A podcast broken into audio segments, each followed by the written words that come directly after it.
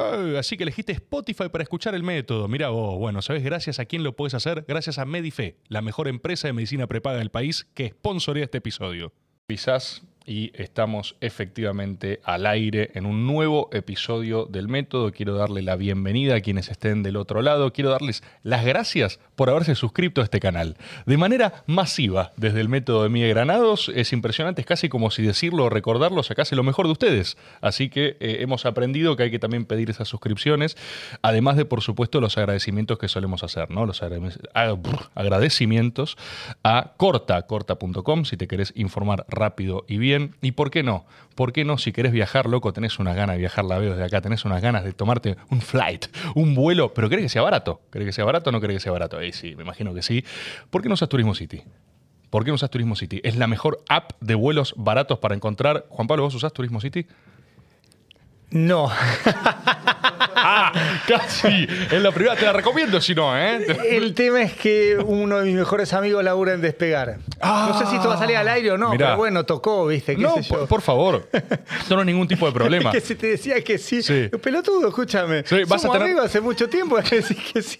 Con alguien tenía que quedar mal. Tendrías problemas personales entonces. bueno, está bien. Eh, por supuesto, digamos, pueden usarla también. Hay dos tipos de personas. Las personas Despegar y las personas Turismo City. Y nosotros del método queremos decir que unas son mejores que otras, nada más, porque una sponsorea este canal. Así que pueden confiar en Turismo City siempre que sean y confiar, por supuesto, en este formato. Ya le di la bienvenida de manera eh, desprolija, pero lo hago ahora bien. Gracias, Juan Pablo, por estar un placer. No te va a salir mejor el PNT que lo de recién, eh, olvídate. No, ya estamos, estamos nivel experto eh, en esto. Está muy bien, está muy bien. Muchas gracias por haber venido. Un placer.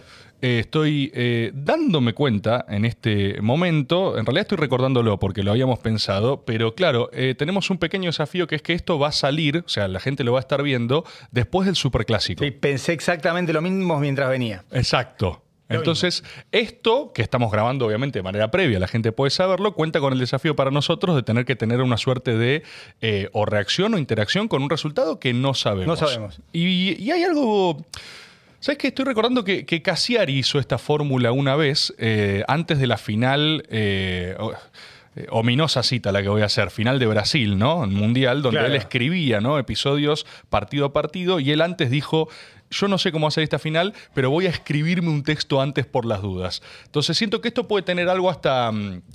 Hasta redentor, porque vos agarrás y decís, independientemente de cualquier escenario, la gente va a estar mirando ya con el resultado en caliente, sabiendo lo que está pasando eh, y viendo esta interacción. Uno puede estar abierto a lo que sea. Mira, yo creo que fue un partido trabado. El resultado es lógica consecuencia del desarrollo. Hubo momentos en los que parecía que no pasaba nada y de golpe una jugada cambió el curso del partido. Eh, creo que los dos se jugaban. Eh, mucho, pero no tanto. Boca tiene la copa, está bastante lejos de River, ningún resultado le iba a cambiar la ecuación. A River tampoco, porque iba a conservar el liderazgo del campeonato y los dos venían de copa. Me parece que al final eh, el partido no, no, no, no fue ni más ni menos de lo que por lo menos yo esperaba. no, no puedo creer. Es, es, así lo hace un profesional, básicamente. ¿Vos decís? Ninguno. Es, es casi como si el periodismo deportivo pudiera. Eh, es como una, es como una declaración de intenciones, un prólogo al manual del periodismo deportivo. Tomalo también como, como algo que va más allá de este River Boca que todavía no se jugó. Es impresionante. No, no, no, lo puedo creer. Estoy contentísimo con la fórmula estandarizada. No, no hay mucho. En algún punto los dos ganaron algo y los dos. Exacto, sí, sí, no, no. Es que tampoco. no, el partido no fue más de lo que yo esperaba no sé, pasó un 5 a 0, un 0 a 5 y bueno, pero tiene que ser algo demasiado alejado de ese eh, párrafo, digamos, así con algún matiz, pero eh, por la línea de, lo previsible. Aparte hay, hay lugares comunes tipo... Eh, Superclásico es un partido aparte. Sí, claro. O sea, hay una, hay una serie de eslogans que entran siempre. Nadie lo quiere perder, es así, nadie quiere arriesgar. Eh, hay, mucho cliché, hay mucho cliché, sí. Ay, es fascinante. Me encantó esta manera de arrancar. Por supuesto no sabemos cuánto salió. Eh, yo puedo estar eh, muy feliz o muy triste porque tengo una apuesta vigente con el Tano Scarpati, que en este momento alguno de los dos está haciendo una transferencia al otro. Eso es lo que me interesa. Bien. Eh, igualmente, Transferencia inmediata, porque el partido inmediata. terminó hace nada. No, no, no, De hecho, inmediata. yo estoy saliendo de la cancha en Vos este estás momento. saliendo de la cancha ahora.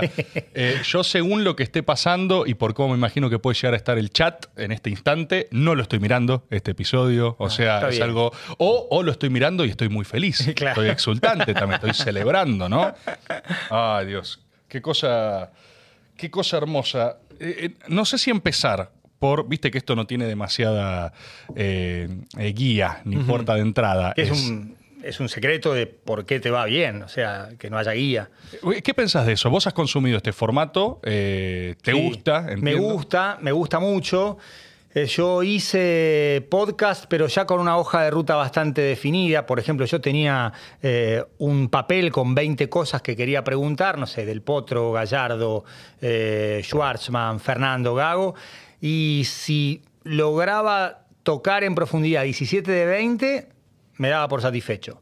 Pero sin guía eh, era Spotify, no YouTube. Sé que tuviste eh, algún Sí. rifirrafe con Spotify, bien salido, porque hay momentos en los que, hey, si yo le doy más a la plataforma que lo que la plataforma me da a mí, todo el tiempo lo puedo, digamos, soportar de entrada. Pero ya después, cuando el intercambio es virtuoso y sé que me va bien, quiero tener una parte. O sea, se entiende Sí, sí, sí. perfectamente. Es, es interesante eso también. Eh, la realidad, vamos a hacer el detrás de escenas del método de lo que pasó con Spotify, porque en realidad no pasó nada. Eso es algo interesante también que está bueno que la gente lo sepa. Pero sí me parece que hay una discusión vigente eh, sobre la comunicación y la producción de contenidos, que para mí está pasando ahora, eh, que es que creo que la cosa está cambiando. Sí. Otro lugar común, ¿no? Que uno te- también lo puede decir siempre y casi siempre queda bien, pero ahora es en serio. Yo creo que la cosa está cambiando en términos de cómo la gente distribuye su atención y cómo se eh, financia la producción de contenido. Y lo que en realidad, entre comillas, pasó con Spotify es que, como decisión acá de equipo, incluso Tommy Cislian, nuestro productor audiovisual, eh, fue el mastermind detrás de esta decisión. Eh, en un momento dijimos, che, verdaderamente no nos conviene. O sea, eh, hay algo de que YouTube tiene un esquema más conveniente en términos de financiamiento que lo que es Spotify. Y también uno lo hace desde un lugar de cierto, entre comillas, privilegio, porque si vos te estás queriendo dar a conocer, tenés un podcast nuevo, tenés una audiencia más chica y querés ponerlo en todos lados, porque es como tirar Claro. una red al mar. Sí, sí, ¿viste? sí, sí, sí, Entonces, sí. Ahí el famoso catch all. Cachol total. Sí, sí. Pero me parece que en algunos países Spotify ya está eh, monetizando, Sí. ya está dando algún tipo de retribución, que siento que la cosa tiene que ir para ese lado, porque si no va a haber una migración natural de todo el mundo. Así sea poquito o más, preferís que sea Absolutamente, sí, sí, sí, sí. retribuido. Eh, es interesante también en términos más de, de producción. Eh, los podcasts tuyos es algo de lo que quería hablar porque están buenos, están bien Muchas hechos. gracias, muchas gracias. Eh, y también siempre está esto, no es muy distinto. ¿eh? Para mí hay algo de no tener hoja de ruta que sin dudas lo hace interesante. Sí. Lo hace para algunas personas desafiante. Hay gente, lo he dicho muchas veces, gente que le tiene medio cagazo al, al hablar sin, sin andarivel, ¿viste? A mí lo que me parece interesante es que el no tener hoja de ruta te obliga, te compromete con la escucha. Porque a veces vos estás tan pendiente de hacer esta pregunta, pero quizás la respuesta te da la posibilidad de explorar por otro camino y después regresar a, a ese tema que vos querías preguntar. Pasa mucho en los noticieros. Eh, para tener el título de la .com. El entrevistado está diciendo algo interesante y viene la repregunta y, y viene la pregunta sobre otro tema que quizás puede tener un efecto inmediato positivo como, uy, mira, me rebotaron en todas las .com, pero la charla fue para otro lado. Y, y yo creo que hay también una demanda de, para, quiero pasarla bien en la escucha, quiero pasarla bien en el programa. No solamente nosotros dos, sino los que están viéndolo en algún momento de sus vidas. Sí, che, quiero disfrutar más allá de la repercusión que tenga. Hay una repercusión personal e intransferible que para mí es cada vez más importante. bueno, Eh, yo creo que eso se transfiere al, al- al espectador. Claro. Porque es como ver algo, mirá, mira lo que es esta analogía impresionante. Para mí tiene algo que ver incluso con el deporte en vivo. Porque creo que lo que pasa acá en el método es que se está jugando algo cuando lo estás Sí. viendo. El hecho de no tener ni guía, ni andarivel, ni lo que sea, hace que el que está mirando también dice, no sé cómo va a salir esto. Exactamente, podés tener un, un- un preconcepto, una idea, uy, mira, eh, viene Barsky al método, seguramente va a hablar de esto, esto y esto, y quizás no. Y quizás no. Y quizás no. Y el fútbol, el deporte, por eso es tan hermoso, no tenés la más puta idea de lo que va a pasar. No. Eh, hay, por supuesto, probabilidades, favoritismos. Eh, si juega Djokovic contra el 500 del ranking, probablemente gane Djokovic. Si juega Manchester City contra el Sheffield United, probablemente gane Manchester City. Pero no lo sabés nada, ningún partido, ninguna competencia se gana antes de jugarse. Y hay un margen para la sorpresa, para el asombro, que no ocurre en otras cosas. Hay- algo int- completamente intransferible del deporte en eso. Sí, Del, eh, yo últimamente estoy viendo mucho deporte. Estoy en. eh, me parece súper interesante si agarramos tópico deporte y todo lo que se juega, podemos ah, creo que hablar eh, por tiempo ilimitado, ¿no? Pero una de las cosas que noto es que. Eh, de vuelta, caracterización de estado de sociedad y de consumos y cómo estamos todos, viste, parcelados entre plataformas de streaming, Sí. consumos on demand, el target hiper específico. El deporte sigue teniendo esa cosa de rito de hasta que en términos de probabilidades hay mucha gente siendo parte de esta misma experiencia, ¿viste? Incluso, incluso estando solo, incluso estando solo en tu casa viendo un partido, vos decís, mira la cancha llena, mira toda esta gente enterándose al mismo tiempo que yo de esto, ¿viste? Sí, sí, sí, sí. Mirá esta conversación que puedo tener mañana en el laburo con mis amigos, como o vía Twitter al segundo. al segundo. Eh. Intercambio de esto y rápido me encuentro con alguien. Eh, hay una dimensión completamente gregaria alrededor del deporte, o sea, completamente ritual, que no tiene que ver con eh, tótems que me gustaría hablar con vos. Saber de fútbol, saber de, ¿no? Todas, toda la profesionalización después. Hay algo súper elemental de sentarse a ver un partido que es, eh, es como ser con otros, ¿viste? Es de las pocas cosas que quedan que más al mismo tiempo sos humano en, en- en especie. Totalmente. Y te comentaba antes de, de arrancar la charla que después de 30 años no tengo programa ni de di- eh, diario, ni de radio, ni de tele. Participo de transmisiones, eh, Telefe, TNT Sports, eh, DirecTV, pero no tengo programa ni de radio ni de tele. Y tengo más tiempo para ver deporte. Quizás volver a lo que fue mi carrera hasta eh, No Somos Nadie, cuando empezó en 2007, que ahí empecé a incursionar en el periodismo general. Y siento que no tengo muchas cosas para decir en la diaria. Uy, ¿extrañas? No. No solo por el tiempo que tengo para hacer otras cosas, eh, estar eh, con mi mujer, con mis hijos, eh, hacer deporte, dormir la siesta. Yo, por ejemplo, esta charla no la había podido tener. De hecho, tuvimos charla, mirá, no, no puedo porque tengo el noticiero a las 7 de la tarde y, está como muy rehén de esos horarios. Y tengo también más tiempo para ver deporte y he recuperado la capacidad de asombro. El otro día lo vi a Curry, séptimo partido, Golden State Sacramento, NBA. Hizo 50 puntos. Lo vi, Es lo vi, lo vi, lo vi. extraordinario. Lo vi, no, no Pero tiene sentido. es- No tiene sentido. Toda esa pelota cayéndose todo golpeado Pero así no con tiene, un dedo. Claro, Mete la igual. última, en, en Sí. los últimos dos puntos. Pero si no querés ir tan fino, que podemos ir a lo que quieras, 18 de diciembre de 2022.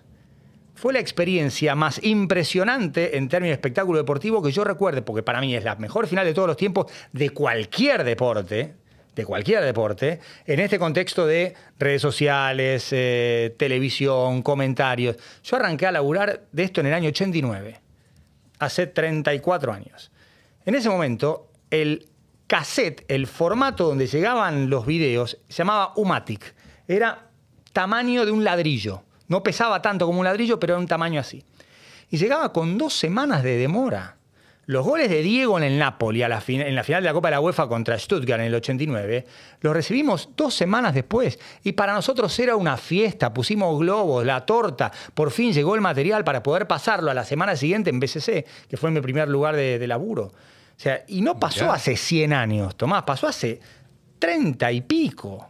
Es, absolutamente otra historia y, sí tenés recuerdos de transmisiones en vivo de México 86, de España 82, de los mundiales esencialmente, pero de, de fútbol argentino no había tanta transmisión. Tenías el, el incipiente fútbol de primera, no existía el canal codificado, tenías el resumen de las 10 de la noche, o todos los goles con eh, Niembro, Araujo, eh, Adrián Paenza, eh, Sabatarelli y el Moñito, Julio Ricardo antes, pero era otra historia. La Fórmula 1, eh, Telefe en la década del 90 la transmitía con eh, dos horas de, de delay para tenerla en un horario de las 11 de la mañana y no a las 9, pero no teníamos lo que hoy tenemos todos. Los de 10, 20, 30 y los de 52 como yo. Cambió mucho eso.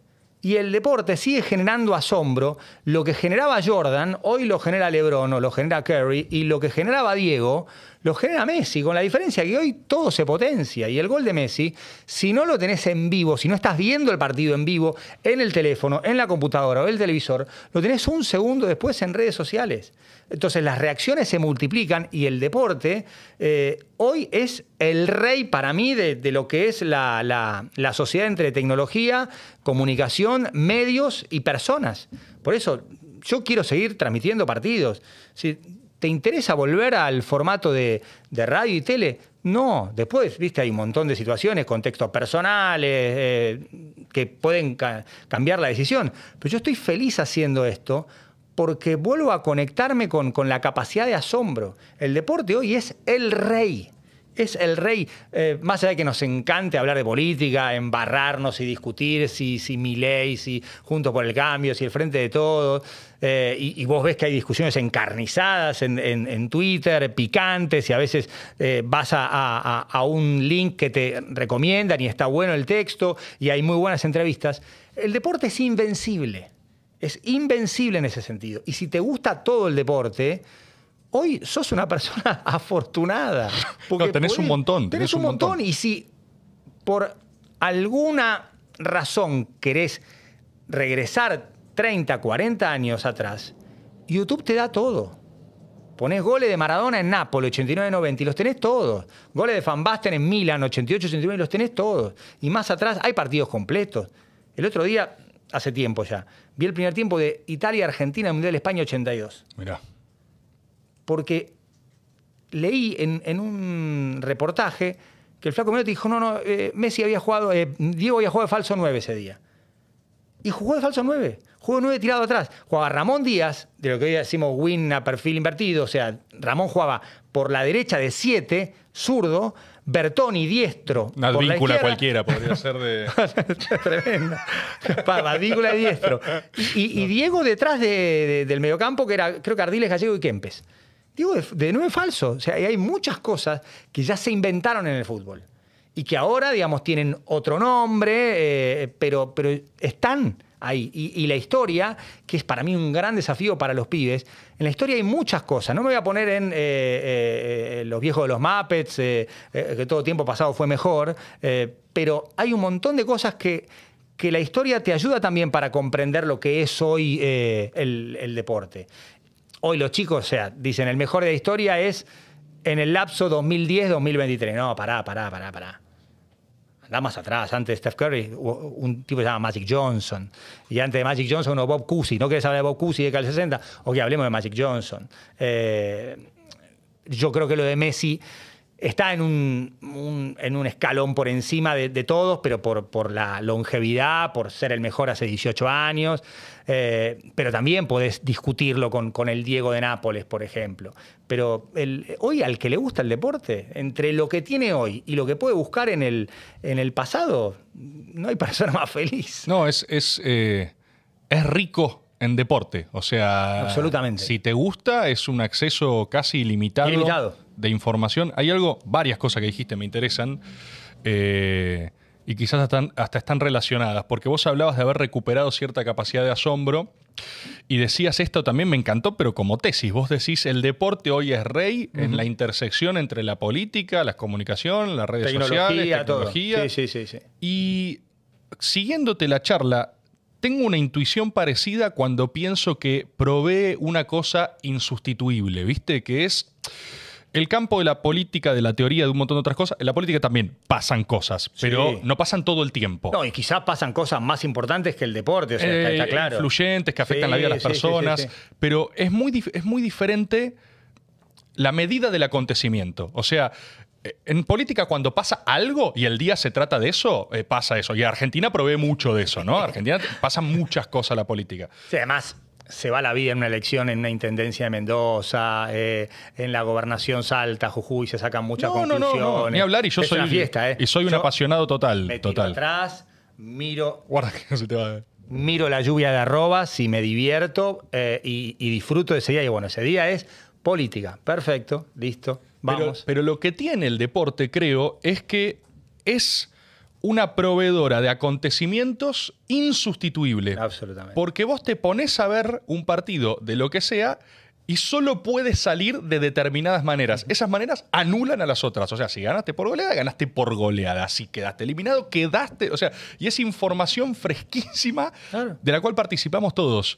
Y mm, hay algo, mira, eh, con el ejercicio que hiciste al principio de hacer como una suerte de eh, charla Del neutra, partido, resultado genérica. ¿viste? del partido, sí. El otro día me ponía a pensar, estaba viendo el partido este, el de el Celtics con los eh, Hawks, ¿no? Claro. Que pasaron los Celtics, que estaba, me reía mucho con Shaquille O'Neal y el pajarito que hacía ¡Oh! Y le metía que porque hinchaba por los Hawks en los Claro. entretiempos y después le hacía como respiración artificial.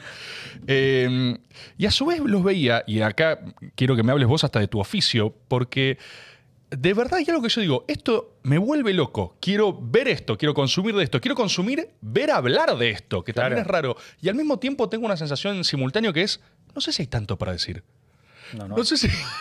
No sé si hay tanto. O sea, cuando volvían del partido al, al panel de ellos, o sea, el que ganó, ganó, el que perdió, Y perdió. estás hablando de la cobertura inmediatamente posterior al partido. Otra cosa que no hago y que nunca hice, salvo un periodo en DirecTV porque me lo pidieron y dije, dale, ok, es un programa diario de, de deportes. No tengo cosa para decir fuera de una transmisión. A lo sumo, un día después, pero martes, miércoles, salvo que haya copa y haya más partidos para analizar. O sea, para mí el deporte es el partido, la competencia. Odio las previas, las odio con toda mi alma, me las tengo que fumar. Obviamente todo el mundo lo sabe, mis empleadores, mis compañeros. Si la previa empieza a las 3, yo hago, y el partido empieza a las 5, che, yo puedo llegar a las 4, me voy a cansar, voy a jugar el partido antes, voy a estar cansado para la transmisión. eh, eh, y me lo han tomado. Pero no hay mucho para decir, o mejor dicho, genera tanto un partido durante la competición, durante, desde que empieza hasta que termina, que después te quedás vacío. Y como te quedas vacío, tenés que sacar tema de la galera. Eh, Eso me imagino, igual vos decís, eh, hablabas de 30 años de oficio más. sí, 33. Tenés que tener una serie de eh, recursos, Sí. muletillas, lugares comunes, porque esto, o sea, eh, yo creo que si vos consumís deporte así nomás, no sé si llegás a esa conclusión. Tenés que tener el ejercicio de decir, ¿qué diría yo si estoy ahí? Exacto. O sea, tenés que ponerte en el lugar de eh, periodista deportivo y decir, ¿cuánto puedo decir de esto? Eh, y vos, o sea, vivís de eso. Claro. Y viviste de eso. Sí, a- dentro de, dentro de un sistema Dentro de un al sistema. cual pertenezco y no tengo ningún problema en aceptar mi pertenencia. Hace 33 años que, digamos, pertenezco a un sistema que se ha ido modificando, que ha ido creciendo exponencialmente, que ha cambiado de, dueños o de, relación entre periodistas y empresas, ha cambiado también el tema de los derechos eh, de, de televisación, derechos de transmisión, eh, antes había menos, ahora hay más, hay competencia, eh, hay un público que paga un codificado para ver los partidos que comento yo, con lo cual no solo tiene que pagar el cable o no le alcanza con pagar el cable, sino que además paga una cuota adicional. Con lo cual yo tengo que ser muy respetuoso de esa persona que paga y debo tratarla, digamos, a la medida de, ese esfuerzo económico que hace. Eh, aunque después lo vea por fútbol libre, no importa, o sea, es una transmisión codificada, o sea, hay un pago adicional además de lo que puede ser eh, eh, un operador de cable o- o DirecTV. O sea, yo sé que pertenezco a ese sistema y sé que hay cosas del sistema que no voy a cambiar, que no me gustan, pero que tampoco voy a, jugarla de. eh, voy a pelearla desde adentro. Eh, estoy acá, aunque no estoy de acuerdo con nada, pero porque la quiero pelear de adentro. No, no, no, no. Yo hay algunas cosas estoy de acuerdo con el sistema. Porque además el sistema también tiene que ver con una eh, época, y vuelvo a la cuestión de la comunicación, la tecnología, a lo que es también un calendario deportivo. Vos hoy, por ejemplo, mayo, tenés playoffs de NBA, Copa Libertadores, se acerca Roland Garros, la liga, la definición de las ligas. Es una fiesta. Bueno, los derechos cuestan plata, alguien la tiene que poner la plata, para que después, además de los protagonistas que se llevan hasta incluso a veces menos de lo que se merecen. Hablo de los deportistas eh, de eh, Fórmula 1, de tenis, que son deportes individuales, o si querés los, los futbolistas. O sea, hay un sistema que cada vez más crece y demanda participación, reacciones, eh, coberturas en YouTube post partido, que, que, han generado público muy, muy fiel, muy, muy fiel. Además de lo que ha sido la, cobertura televisiva de lunes a sábado previa al partido y de domingo a la noche a martes, miércoles, posterior a ese partido. O sea, el sistema necesita, digamos, eh, funcionar permanentemente. No se puede detener. No se puede detener. Eh, porque también el éxito del deporte, como rey, en, en este contexto estamos hablando, también es obra y gracia del sistema. Un sistema que, insisto, puede ser antipático, pueden ser algunas cosas que no te gusten, pero es imprescindible.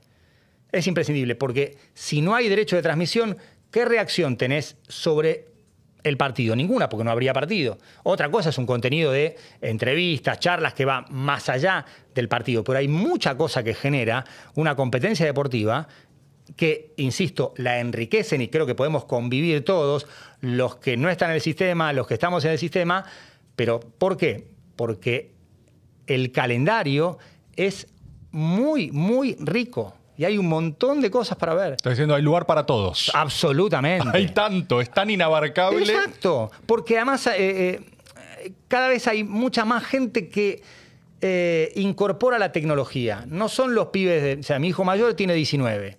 Eh, y es eh, fanático de Luquita Rodríguez, a quien conozco, y seguramente Luquita Rodríguez me veía a mí en su momento en, TN, o Alfred Monte de Oca, o, Germán Beder, y ahora mi hijo es fan de Luquita Rodríguez. O no sé, me encontré con Nico Quiato en un boliche. Y yo a Nico lo vi en el Mundial de Qatar. O sea, y, y, laborábamos juntos. O sea, eh, a mí me parece que ese crossover generacional es fascinante. A ver, yo tengo 52 años.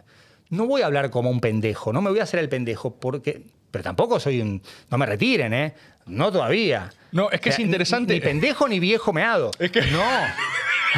No, o sea, voy, voy, a, voy a competir, o sea, pero no le voy a hablar, no le voy a, no le voy a decir basado. No, pero me parece. afuera. Me parece interesante. el señor Burns con, esa, con la remera, ¿viste? ¿no? no, me parece interesante desde dónde hablas, porque es real. Yo creo que vos pertenecés como a la en términos generacionales, la generación intermedia. Porque vos estás consagrado y legitimado por el sistema que uno podría denominar anterior, sí. ¿no? Eh, que sigue existiendo y que sigue teniendo cuerda. Yo no creo que sea una cosa como viste los que dicen, no, mirá, se hunde. La verdad que yo no lo veo, lo veo paradísimo. No, no, lo veo paradísimo. Y al mismo tiempo eh, nos encontramos en este momento en, ese, en esa suerte de intersticio, ¿no? Lo nuevo que no termina de nacer, lo viejo que no termina de morir, y qué hacemos con esa convivencia. Yo creo que esa convivencia tiene un montón de expresiones. O sea, podés ir a la discusión intergeneracional, que es eh, Gustavo López y Baillanos, o sea, como, como viste, síntoma, tipo, ¿qué es esta mierda y por qué hablan con eh, estos pibes los deportistas y no con nosotros? Y después tenés otros modelos, otras experiencias. Eh, Azaro, por ejemplo, ahora, con su canal de YouTube, también está haciendo algo que él dice, mira, yo vengo de esta camada y ahora estoy haciendo esto en esta plataforma. más allá de lo que ya me dijiste en términos de opinión, ¿Para vos qué hay ahí? ¿De qué está hecha esa diferencia? ¿Es solo una cuestión de medios? O sea, si fuera de medios, sería nada más salir por YouTube. O sea, y yo no sé si el programa del Pollo Viñolo lo pasás por YouTube y interpela lo mismo. Eh, no. Eh, ¿De qué está, hecho? Está buenísimo el tema. Creo que, a ver, no, no, no voy a ir a las transmisiones porque ahí pasa algo que no sabemos qué va a pasar. O sea, arranca el partido y, no sé, el otro día Boca hizo dos goles antes de los cinco minutos y venía, o sea, yo había preparado una estadística, Boca en la primera media hora de los partidos le iba mal, entraba dormido, tenía un balance de dos goles a favor y ocho en contra en las media hora anteriores. Hizo dos en cinco minutos. El fútbol, a veces, viste, te tira abajo esa, estadística y pasó algo que no había pasado. Pero vamos a, a lo que pasa entre partido y partido. Hay una elección de temas que evidentemente sí tiene que ver con el formato y dónde lo haces. Vos podés hablar de estas cosas en el sistema tradicional, por llamarlo de alguna forma, me resisto, pero, o a lo preexistente, por decirlo de alguna forma. No, porque también el sistema pone límites. Y para mí no hay ninguna deshonra aceptar los límites. Hasta te diría que hay algo de valentía. Esto de yo digo lo que quiero, no. Tampoco están todo el tiempo diciéndote que tenés que decir, o oh, el famoso ensobrado, no, no, no. Ni una cosa ni la otra. Pero hay temas que no se tocan porque para que el sistema funcione, a veces hay temas que no se tienen que tocar. Por eso creo que o no, o no, o no, no gusta eh, que se toquen esos temas. Pero por otro lado, cuando el sistema funciona, hay material, espacio para que, no sé, después de un partido, Flavio haga la reacción después del eh, Boca Racing o del Independiente Belgrano, etcétera, etcétera. Porque hay un contenido sobre el cual él reacciona. Sin ese contenido no habría reacción y, a ver, por ejemplo, el loco y el cuerdo es algo que no depende del, partido. Y estamos hablando de la misma persona. O sea, Flavio puede hacer una reacción en, en YouTube sobre un partido que se jugó, que ahí sí necesita el partido, porque lo ve, lo analiza, eh, habla del partido, puede hablar de, los comentaristas, de los relatores, pero el partido es el que genera ese primer contenido que él después lo transforma en una reacción. Después no, después está el loco y el cuerdo, están seis horas hablando durante la noche y eso, haya o no haya fecha, hay temas.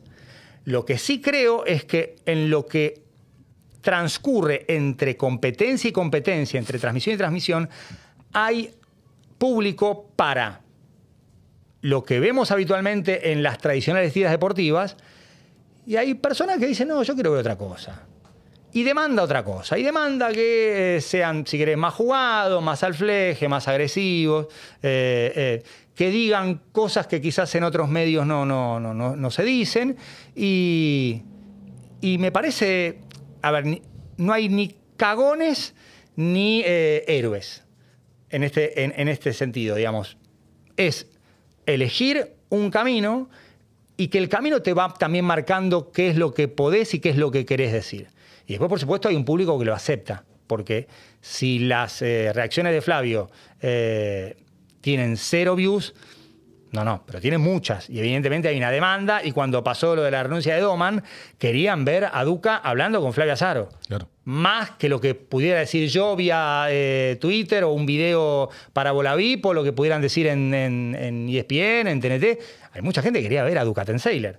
Eh, con, con, Flavio después de la renuncia de Doman. Y el, otro día, eh, Marcelo Gatman, que eh, estudia muy bien el tema en su blog Big Data Sports, decía, YouTube se cargó a un presidente por lo que había sido el contenido los de, Flavio de, de, Andrés Dugatenseiler con el tema de Doman. Pero por eso te digo, todos, con, todos convivimos, todos convivimos. El tema es, ¿podés estar en todos los lugares al mismo tiempo? No. No. Pero no solo por una restricción contractual o profesional, sino por a quién le quiero hablar. Por suerte yo, y por eso me gusta y me interesa eh, seguir participando de transmisiones, en la transmisión les hablo a todos, porque todos ven el partido. El pendejo de 15, 17 años, el señor de 75, 76 como mi viejo, y en el medio todos. La transmisión es lo más cerca de la fuente que se puede estar. Absolutamente. Es, la cosa misma. Exacto, no tengo, eh, no, tengo que inventar temas, es el partido el que me da elementos para, analizar. Después está de acuerdo o no, eh, con lo que digo, con el estilo, con la forma. Eh, eso, eso es inevitable y forma parte de, mi laburo, no, no, no reniego de eso. Pero yo me garantizo participando de transmisiones, de llegar a todos. algunos les podrá gustar, otros no, pero después, o sea, en el post, por ejemplo, yo si quisiera hacer, eh, eh, meterme en Twitch, que es algo que estoy evaluando, viendo a ver si tengo tiempo, ganas, ¿a quién le hablo? Empiezo a decir basado, domado, etcétera, etcétera, ¿a quién le hablo? Tengo 52 años, o sea, vuelvo a la, categorización, ni pendejo ni viejo meado, pero tengo que elegir a quién le hablo. ¿Cómo le hablo? Eh, charlamos de NBA, eh, hablamos de, de, Kerry y explicamos que antes de Kerry hubo un tipo llamado Magic Johnson, Bob Cousy. Hay gente que quiere eso o quieren que vos digas que Curry es el mejor base eh, de todos los tiempos. Es muy interesante la cuestión, por eso hay público para todo. Quizás todos vean la transmisión, la nave nodriza, digamos, pero después eh, hay, hay espacio para todos porque se ha incrementado drásticamente la demanda por esos contenidos. O sea, los pibes de... Y, además lo que se viraliza en TikTok. No, y se multiplica. Y además tiene un factor multiplicador enorme. Es, mira, me parece interesantísimo. Yo siento que, eh, o sea, lo que estás diciendo está en las puertas, para mí, del futuro del periodismo deportivo. O sea, hay algo de que, no, sé si están las respuestas, eh, pero... Un poquito más de agua, por favor. Hacemos un refil ahí, ningún problema. Gracias. Eh, siento que no sé si te decía, no sé si están las respuestas, pero, pero sí las preguntas, por lo menos, que es un montón. O sea, como punto de partida para ver qué se puede hacer. Vos hablabas antes de eh, la responsabilidad de tu rol y de cómo lo evaluás y de la persona que te paga un codificado y la persona que quiere escucharte. Eh, y además sos eh, de, los, de los periodistas que ha construido eh, su valor marca. Vos tenés Barsky Sports, que no sé si ahora lo compraron eh, canadienses o no. O sea, no sos alguien que no haya evaluado su target objetivo, su público de audiencia y qué se le puede ofrecer. vos en, esto, en un mundo cambiante, ¿qué, crees que quiere la gente del periodista deportivo? Es una gran pregunta. Yo creo que depende del momento. Em, y también podríamos eh, separar a los fans del deporte. Hay, yo creo que un número creciente, pero menor, de personas a las cuales les encanta el juego y son muy exigentes en cuanto a tu capacidad de análisis. Que se enojan cuando confundís un jugador, que se enojan cuando hablas de un esquema táctico que no se ve. Cuando hablas técnicamente mal, digamos. O sea. Exactamente. Cuando, cuando eh, lo que estás contando no es lo que está pasando, cuando estás desinformado, cuando das la trayectoria de un jugador y es incorrecta y decís que este futbolista pasó por Lanús y en realidad pasó por Banfield, por, por eh, poner un ejemplo, eh, y que puede estar hasta más preparada que vos. Por ejemplo, el pibe que tiene la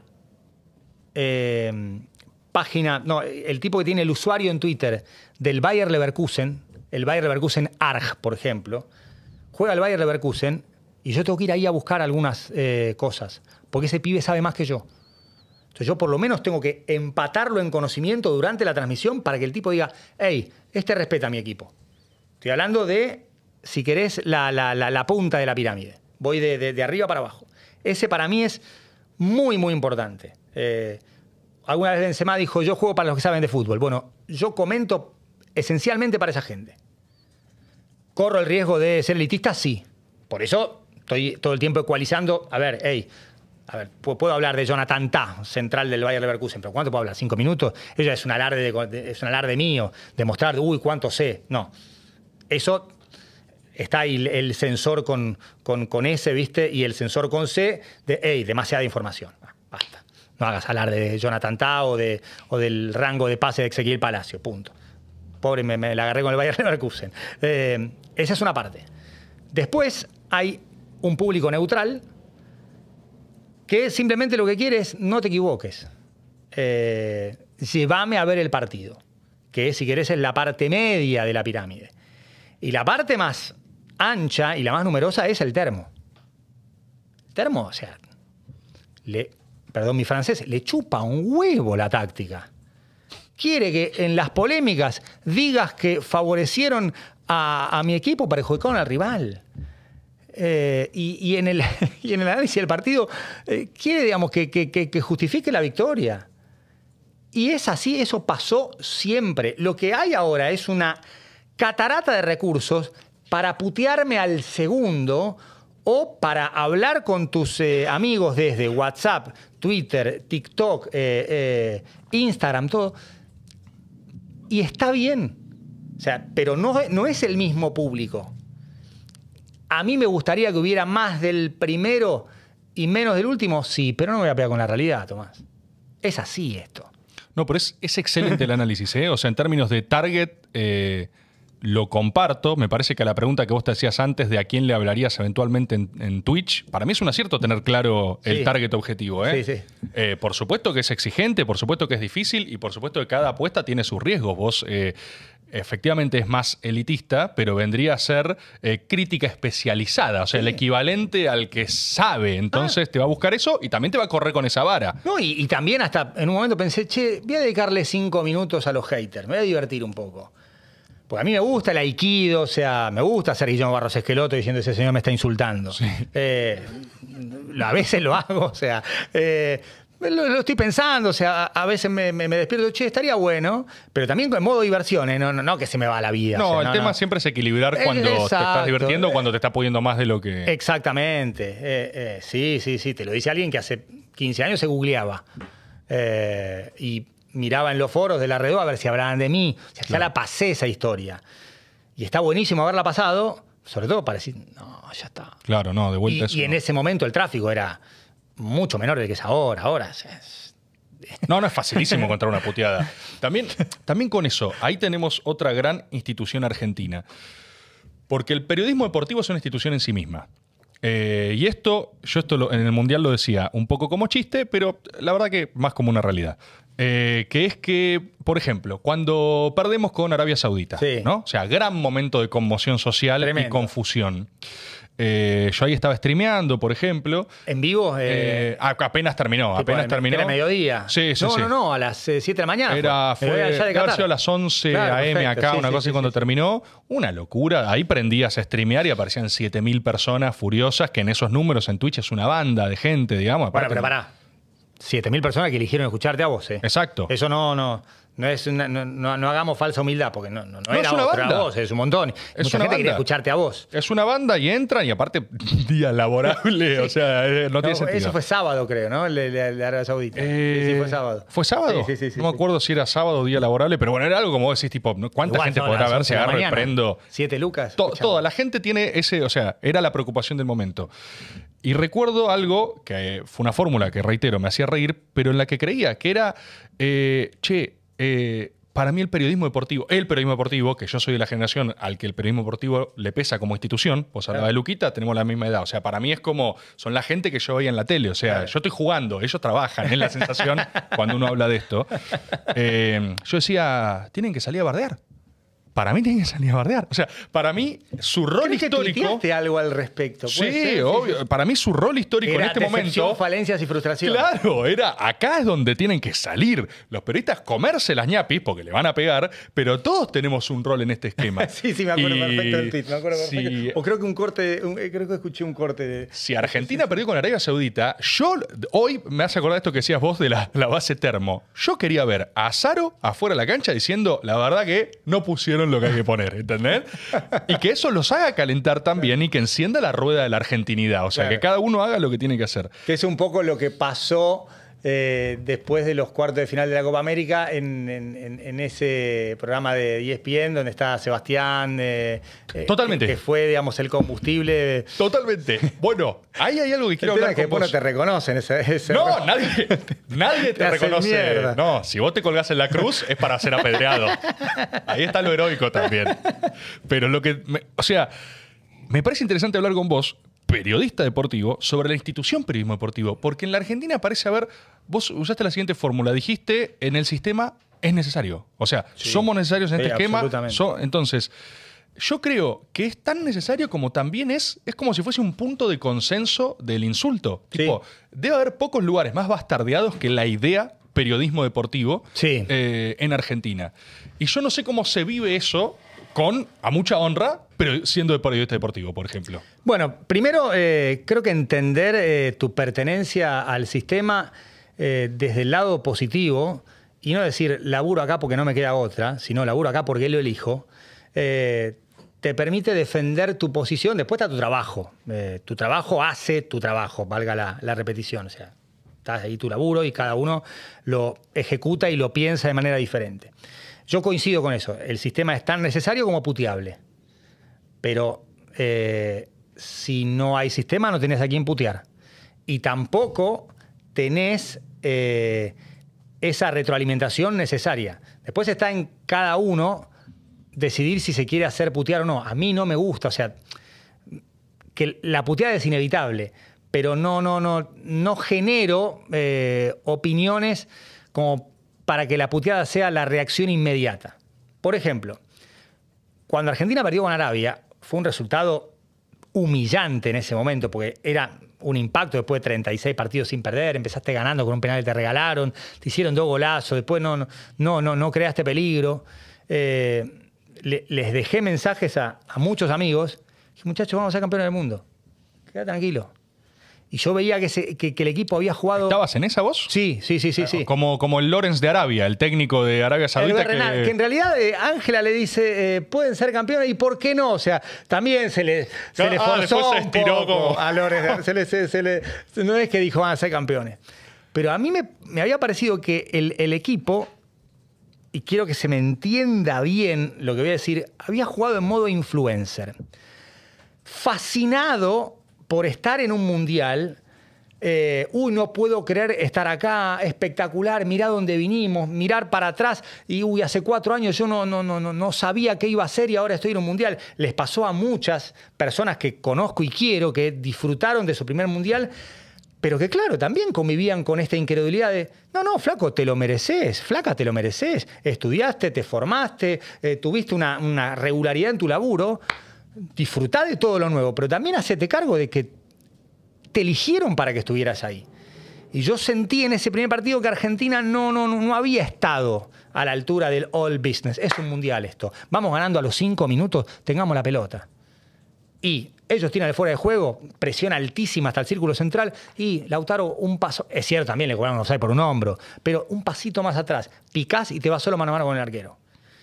Y después el fútbol, ¿viste? cosa rarísima, invocaron dos golazos, uno al ángulo, el, otro definió un fenómeno. Y, hubo algo de ese primer partido que después, eh, hablándolo con, con Sorín, en dos o tres días después, dije, claro, el horario jugaron al mediodía. No es un horario frecuente para el argentino. Por más que estés adaptado al uso horario catarí. Jugar a las, a, las 13 eh, es llegar a las 11 a la cancha. ¿Qué desayunas? ¿Qué comes? O sea, ¿cómo encaras la noche previa? Estaban tomando unos mates, es decir, estaba atravesado. No, o sea, no es que perdieron por eso, pero jugaron en un contexto diferente. Pero para mí lo más llamativo de ese partido fue que eh, jugaron apurados como eh, entre nerviosos y fascinados. Y claro, más allá de Leo, eh, Di María y Nico también, el resto jugaba su primer mundial. Y les pasa a los futbolistas, a los periodistas, a los hinchas, que hay una fascinación por el mundial que es inevitable. Y si había un partido para pegársela en la pera, era ese. Y después el equipo contra México, fíjate lo que fue el primer tiempo con México, la sensación de fatalismo, la cantidad de gente que eh, decía, no, nos quedamos afuera, el gol nos hace eh, Rogelio Funes Mori, Martino Funes Mori. ¡Ey!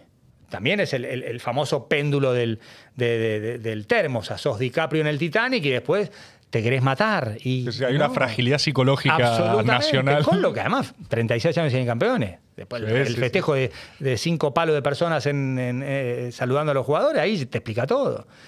Pero en, en ese partido cuando terminó dije, no, no, eh, se va a acomodar esto. No, no, no, desde... Eh, queda tranquilo, no, no, había que preocuparse. Escalón hizo cinco o seis cambios para el partido siguiente.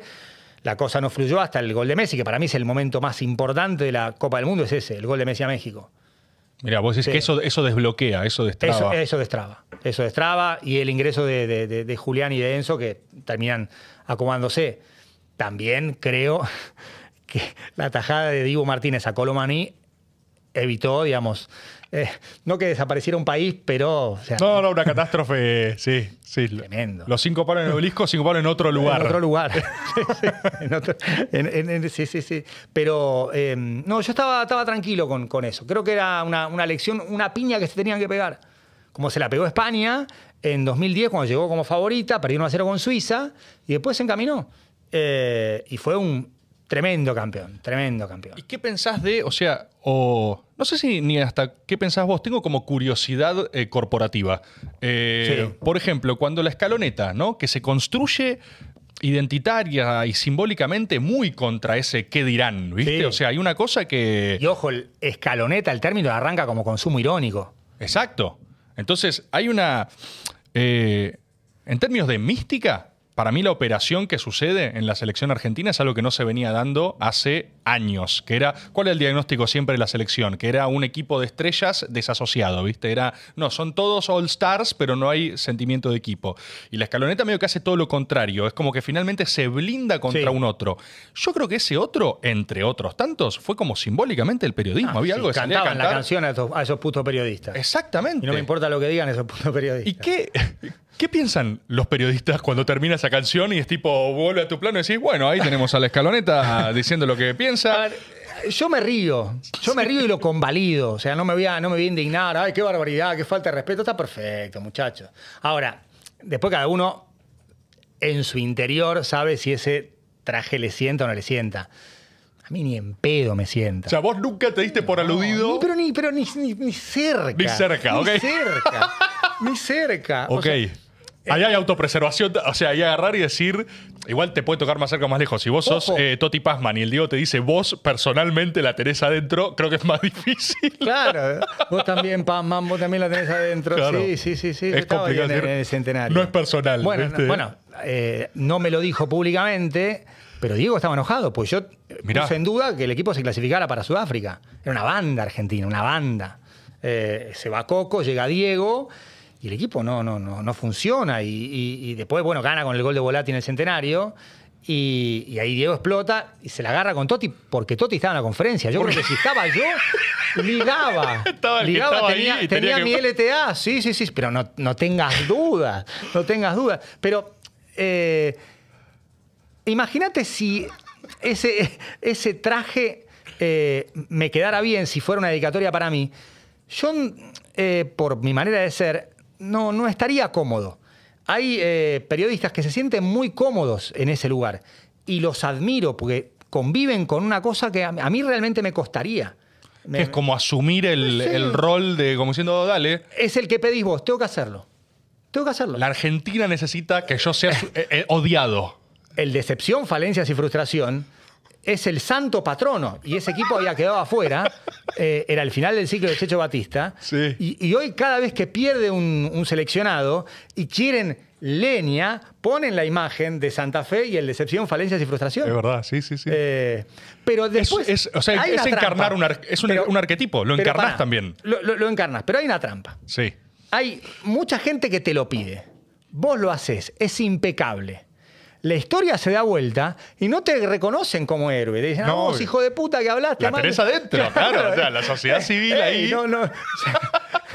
Dame una. O soy el héroe que la sociedad futbolística argentina Oh. necesita. Me da risa el O soy, o- o soy un hijo, o soy un hijo de puta, digamos que. No. Pero vos decís que, o sea, conoces algún colega tuyo, ni siquiera hace falta que lo nombres, pero que en su foro interno, o sea, conscientemente dice, yo voy a ser el hijo. Sí, sí, sí, sí, sí. sí. Yo seré el hijo. Es medio Batman, porque es medio que me puteen a mí. A alguien tienen Bueno, que putear. Al revés, al revés, mi amigo Arnaud Clemont, más conocido como Alejandro Fantino, le digo así, pues igual al, al- al jugador de tenis francés. al revés, eh, Alejandro, desde eh, los medios mal llamados tradicionales, asumió el escalonismo. Claro, sí, sí, sí. Eh, Scaloni, que te chupa un huevo, lo que diga, ta, ta, ta, ta. Sí, sí, sí. En la hora más oscura él dijo, me Abs- subo a la escaloneta. Exactamente. Yo recuerdo, de hecho, yo respondí a su llamado. Yo dije, che, está bien lo que está haciendo. Hay que subirse a la escaloneta. Claro. Es real. Claro, pero en, en este caso, a mí también lo que me ayuda es. Yo estoy en la platea, yo escribía para el Diario de la Nación, no tenía un programa diario. Pero en el 2018, a mí, en la primera convocatoria, me llama la atención para bien jugadores. Palacios, eh, De Paul, Paredes, otro tipo de mediocampo. Estábamos acostumbrados al mediocampista Trotón, Mascherano, Biglia, Manega, Fernando Gago. Era el, el Cuchu, cambiás un poco más eh, atrás en el tiempo, un mediocampista que no era de No, área no, a no. área. Trotón, ¿viste? Sí, 10 sí, metros sí. para acá, 10 metros para allá. Y este tipo lo empieza a revolucionar desde ahí. Y es más, el que te marca el camino en Rusia es Croacia cuando te gana. Te gana con Modric, Rakitic, Kovacic, eh, te gana con ese mediocampo verdad. Brozovic. Y Argentina le termina ganando 3 a 0 con la famosa Ferrari que puso, eh, que dijo Jorge Sí. Alessandro. Eh, Enzo Fernández, McAllister, eh, De Paul, Paredes jugó ese día, jugó con cuatro en el medio, y en el medio futbolistas no llegaron, Saracho, por ejemplo. Pero Argentina cambió su manera de jugar. Y esa, esa fue toda el técnico, que después hizo tuvo algunos partidos insólitos. En Venezuela, un amistoso, armó línea de tres y terminó jugando Tagliafico de 10 porque Salomón Rondón hizo un golazo de entrada y el equipo tuvo que cambiar. Y los primeros partidos de la Copa América del 2019 y el penal que ataja Armania González en Paraguay, contra Paraguay hubiera sido áspero quedarse afuera en la primera fase de grupo de, Copa América, pero el equipo empieza a armarse en 2019.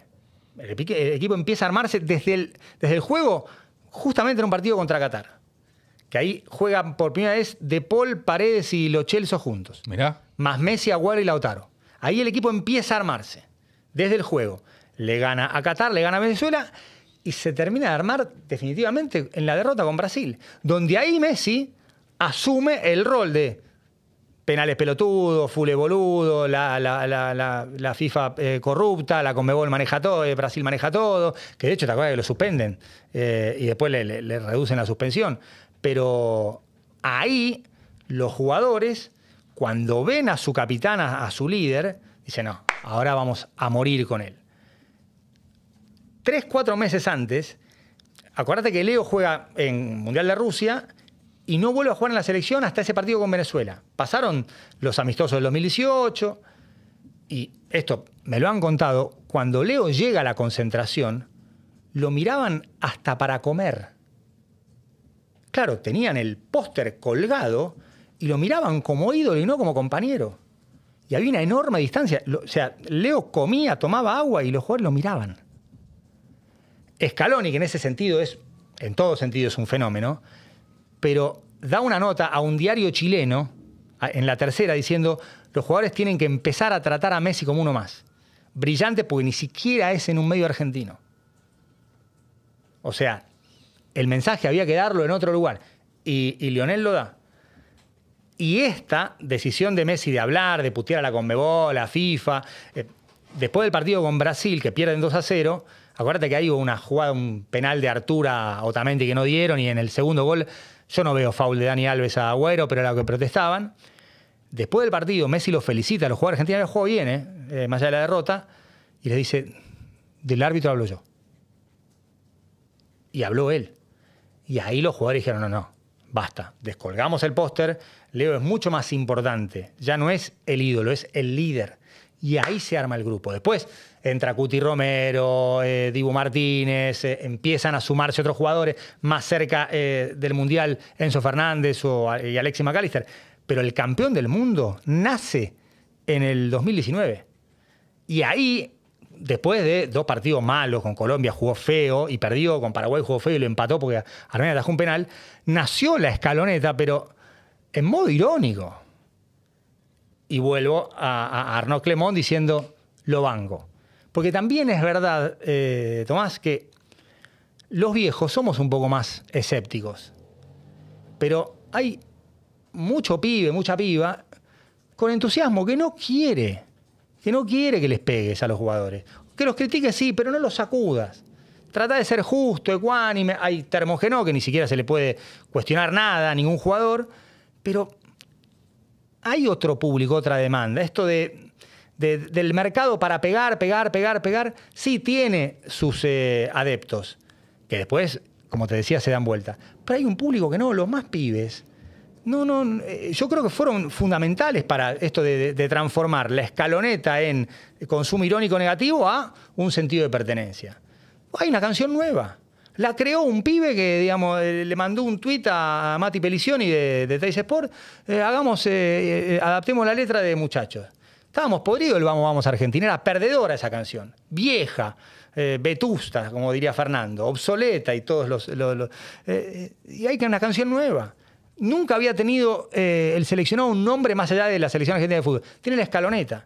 Es tremendo lo que pasó con este equipo. Es tremendo, es tremendo. Eh, ganó Copa América, ganó eh, la finalísima, pero cambió la mentalidad. Sí, sí, sí, hay un cambio, realmente hay un cambio metafísico. O sea, hay algo a nivel simbólico Me gustó el análisis que hiciste de Messi. Messi es alguien que, o sea, uno no puede ni empezar a imaginar los niveles de presión que existen eh, sobre una figura de esas características, ¿no? Eh, pero es real que cambió. Uno también, al haber sido contemporáneo, ha visto los distintos Messi, como cualquiera, ha cambiado como cualquier persona.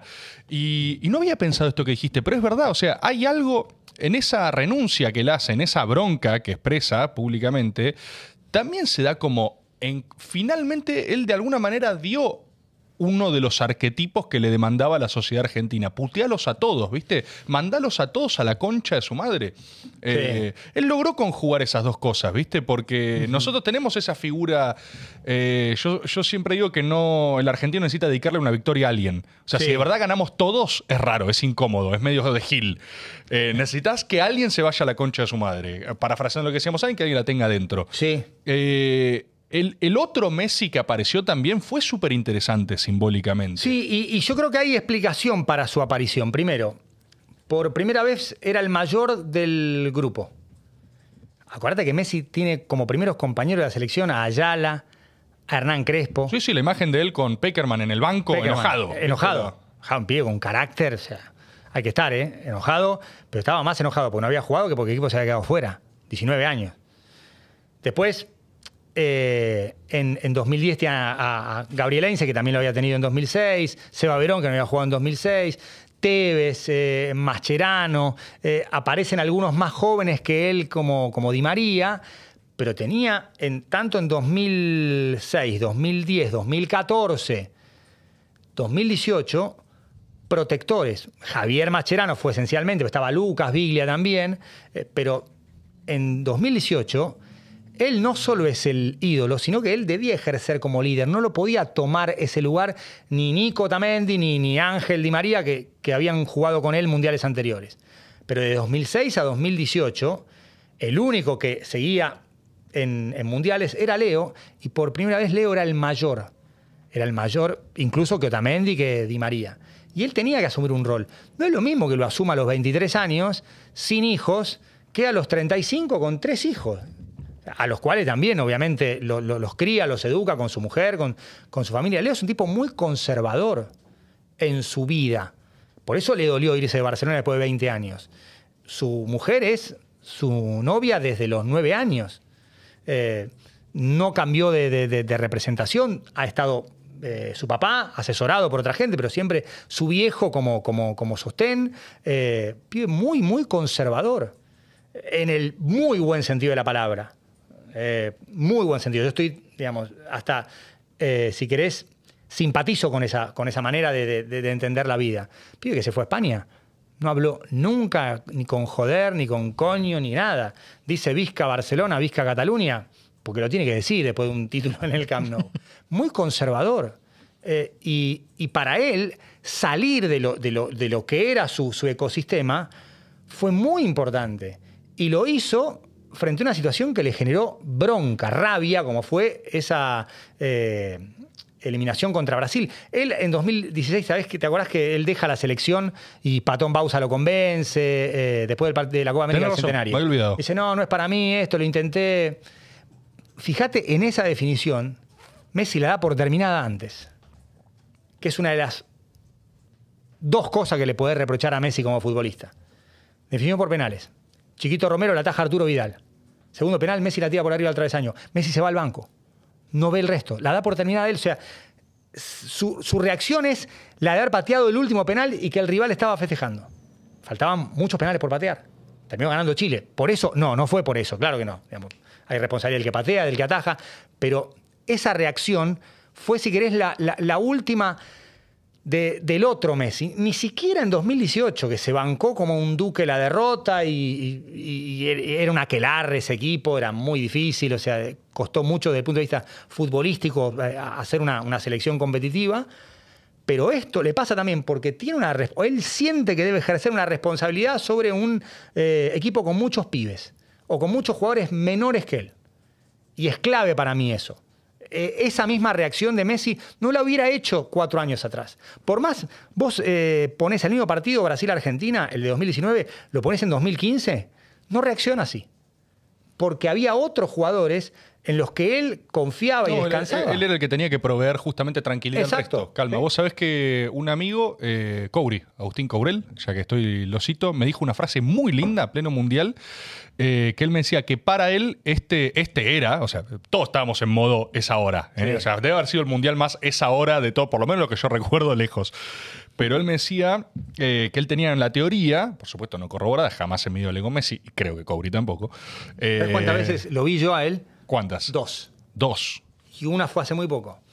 Lo vi por primera vez en el sorteo del Mundial del 2006 en Leipzig, eh, que él fue invitado por McDonald's a hacer una promoción y pude hacer una nota de tres minutos.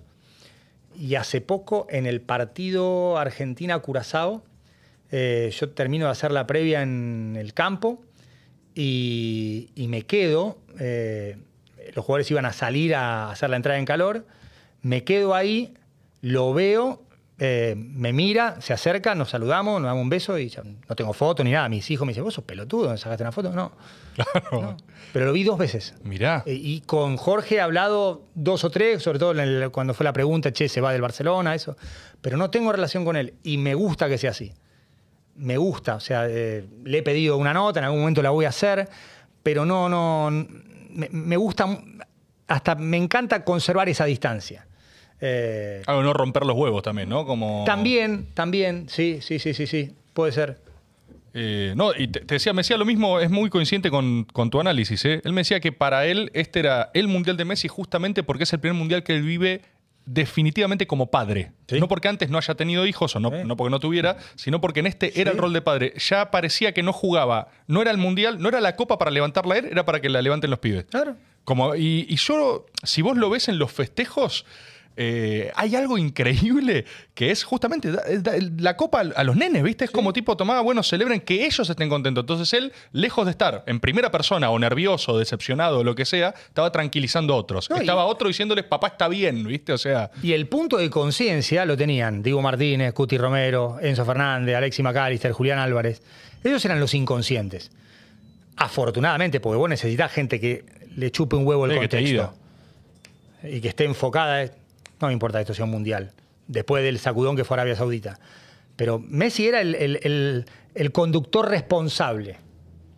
Y el resto tenía ese punto de inconsciencia y de arrogancia de Enzo Fernández. Sí, sí, está bien. ¿eh? Con México yo te lo soluciono. Julián Álvarez, sí. Diego Martínez, yo, yo atajo penal, queda tranquilo. Hay que tener una personalidad y un punto de inconsciencia para creértela en ese momento. Messi era el conductor responsable. Ustedes, chicos, hagan lo que tengan que hacer. Yo lo llevo. Y vaya si nos llevó, ¿no? Porque No, fue impresionante. extraordinario. Sí, sí, fue extraordinario. impresionante. Vos este, eh, ya habías cubierto mundiales, obviamente, ¿no? O sea, tenés un octavo, tenés, Desde Estados pero... Unidos 94. Te iba- eso te iba a preguntar. El primero te iba a preguntar y siento que, o sea, ya la pregunta cuál es el que más te gustó, siento que carece de sentido el resultado de Qatar, Eh. pero quizás a nivel experiencia personal hay algún otro de los anteriores. Disfruté mucho Francia, pero por el país, por, por ir en, en- en subte, en tren a las canchas. Acá en Qatar, en, Doha, hicimos lo mismo, pero era tomarte el tren de, París a Montpellier. O sea, fue mi primer mundial como comentarista, porque en, el 94 fui de cronista por, por TN. Eh, ahí me pasó algo increíble. Yo era el cronista itinerante. Sergio Hendler, que en paz descanse, eh, cubría la selección de Coco Basile y Juan Yankelevich estaba en Dallas con todo el operativo. Fue el primer mundial de TN. TN nace en el 93, van a ser 30 años ahora. Y el primer mundial es en el 94. No existía Teis Sports. Teis Sports, que esa es otra discusión hermosa de cómo la década del 90 es clave para entender lo de hoy cómo se fueron creando medios deportivos, cómo la eh, comunicación, la tecnología a través del satélite permite tener cada vez más contenido. Eh, la década clave es la del 90, en términos de cantidad. Después de calidad viene el HD en la década del 2000, eh, los smartphones como para tener más cerca y, más al alcance todo, pero todo arranca en los 90, por lo menos en, lo que es el panorama de acá de, Argentina y de Sudamérica. Eh, bueno, ese es el primer mundial. Y yo en el, arranque me toca Bolivia-Alemania, el partido en Chicago, eh, que voy a tratar de buscar al más grande de todos hasta hace cuatro meses, que era Michael Jordan. Hoy para mí el más grande de todos es Messi. Eh, si querés después lo, lo- charlamos. Pero voy a su restaurante, al Michael Jordan, al Michael Jordan Restaurant, a hacer una nota para TN Y termino de hacer la nota y pregunto, eh, ¿It's Michael here?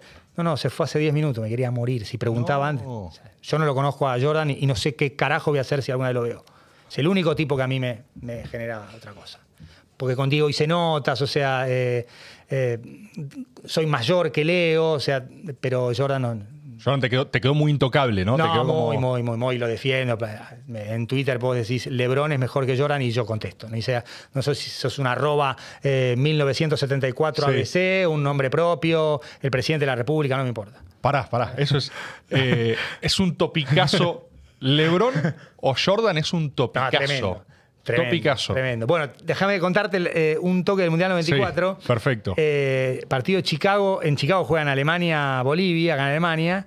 Y está Tinelli de cronista en la transmisión de Telefe. Yo la había ido para Canal 13. Y con esos movicomes grandes, esos ladrillos, le digo, che, escuchame, está Tinelli en el campo de juego.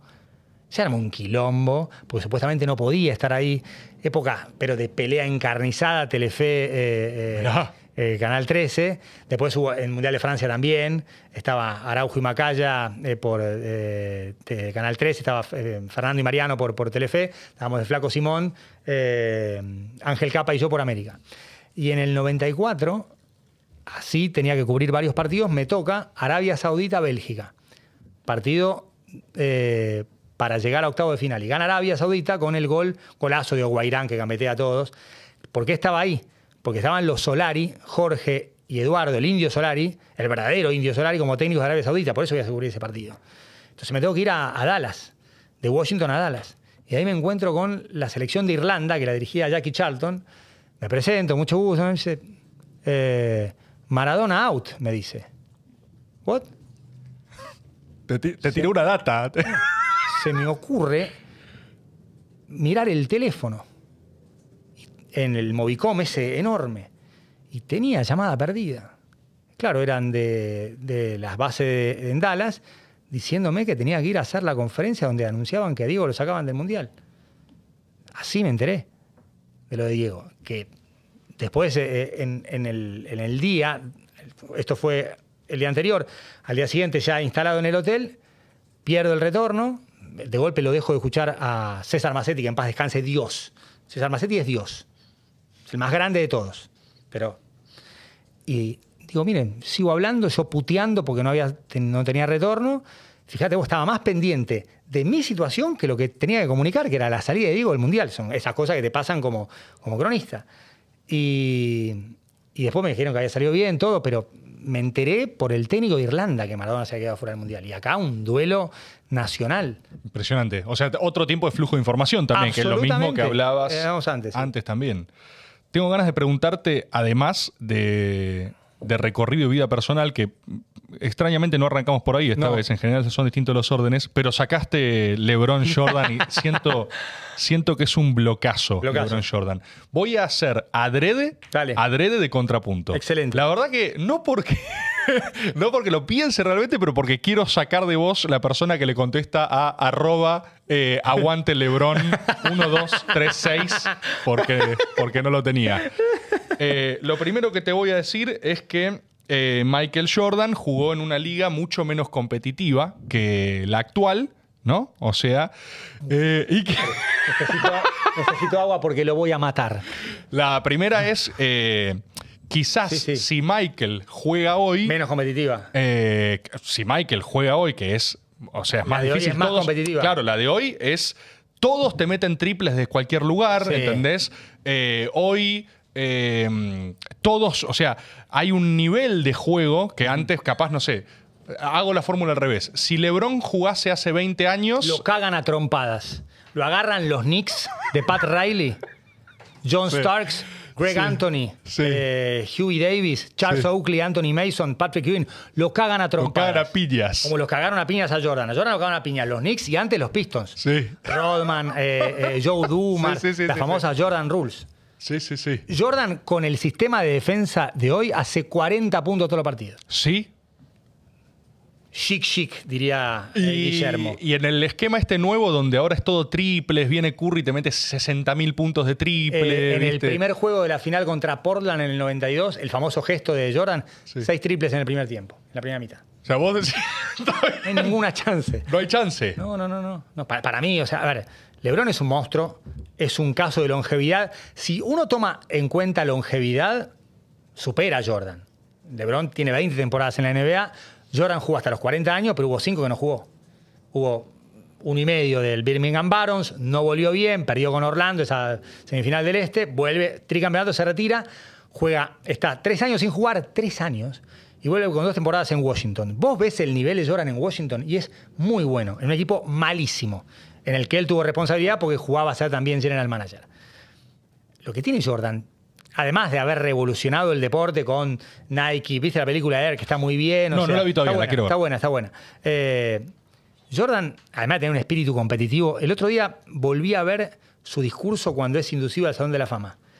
Está todo el tiempo agradeciendo gente que le prendió fuego al espíritu competitivo. Le agradece a Pat Riley porque los Knicks eh, lo cagaron a trompadas y él se, se- se esforzó. Le agradece al eh, jugador que ocupó su lugar en el equipo eh, del colegio secundario. No, no. Mirá. No, estaba ahí el tipo. o sea, Claro. Él sigue siendo el mismo que mide dos metros eh, y juega de la misma forma. Y la gente se cae de risa. O sea, también tiene un tema, Jordan. El eh. compañerito de secundaria diciendo, por favor, Claro, soltá, amigo. soltá. soltá, soltá. Teníamos no. 15 años, Y, Jordan. y- y yo estaba leyendo un libro en el que el, el escritor ponía como, como ejemplo eso no puedes vivir todo el tiempo con el rencor, con el resentimiento. Y Jordan tiene mucho de eso. Pero desde el punto de vista del juego, nadie lo dominó como él. Seis títulos. En los seis fue el MVP de la final. No perdió ni una final. No llegó ni siquiera un Game 7 en finales. ¿Con cuántos All-Star eh, o Hall of Famer jugó Jordan? Con uno solo, con Pippen. Había jugadores muy buenos, Kukoc, Kerr, pero LeBron jugó con muchos. LeBron está en la discusión de top 5, sí. Top 3, maybe. Pero con MJ no. No, No, se me encanta, me metan. No, Me no hay ninguna, pero no hay ninguna forma. Además de, de todo el impacto, LeBron usa la 23. ¿Por qué no usa la 23, LeBron? O sea, eso también. Pero volvemos a la cuestión de la historia. No todo tiempo pasado fue mejor. Ahora están discutiendo Steph Curry, el mejor base de todo el tiempo. No, Magic Johnson. Magic Johnson cambió el juego. Steph Curry también, sí. Pero Magic tuvo un impacto en una NBA que se moría entre jugadores drogadictos, equipos en la ruina, muy poca gente en los estadios.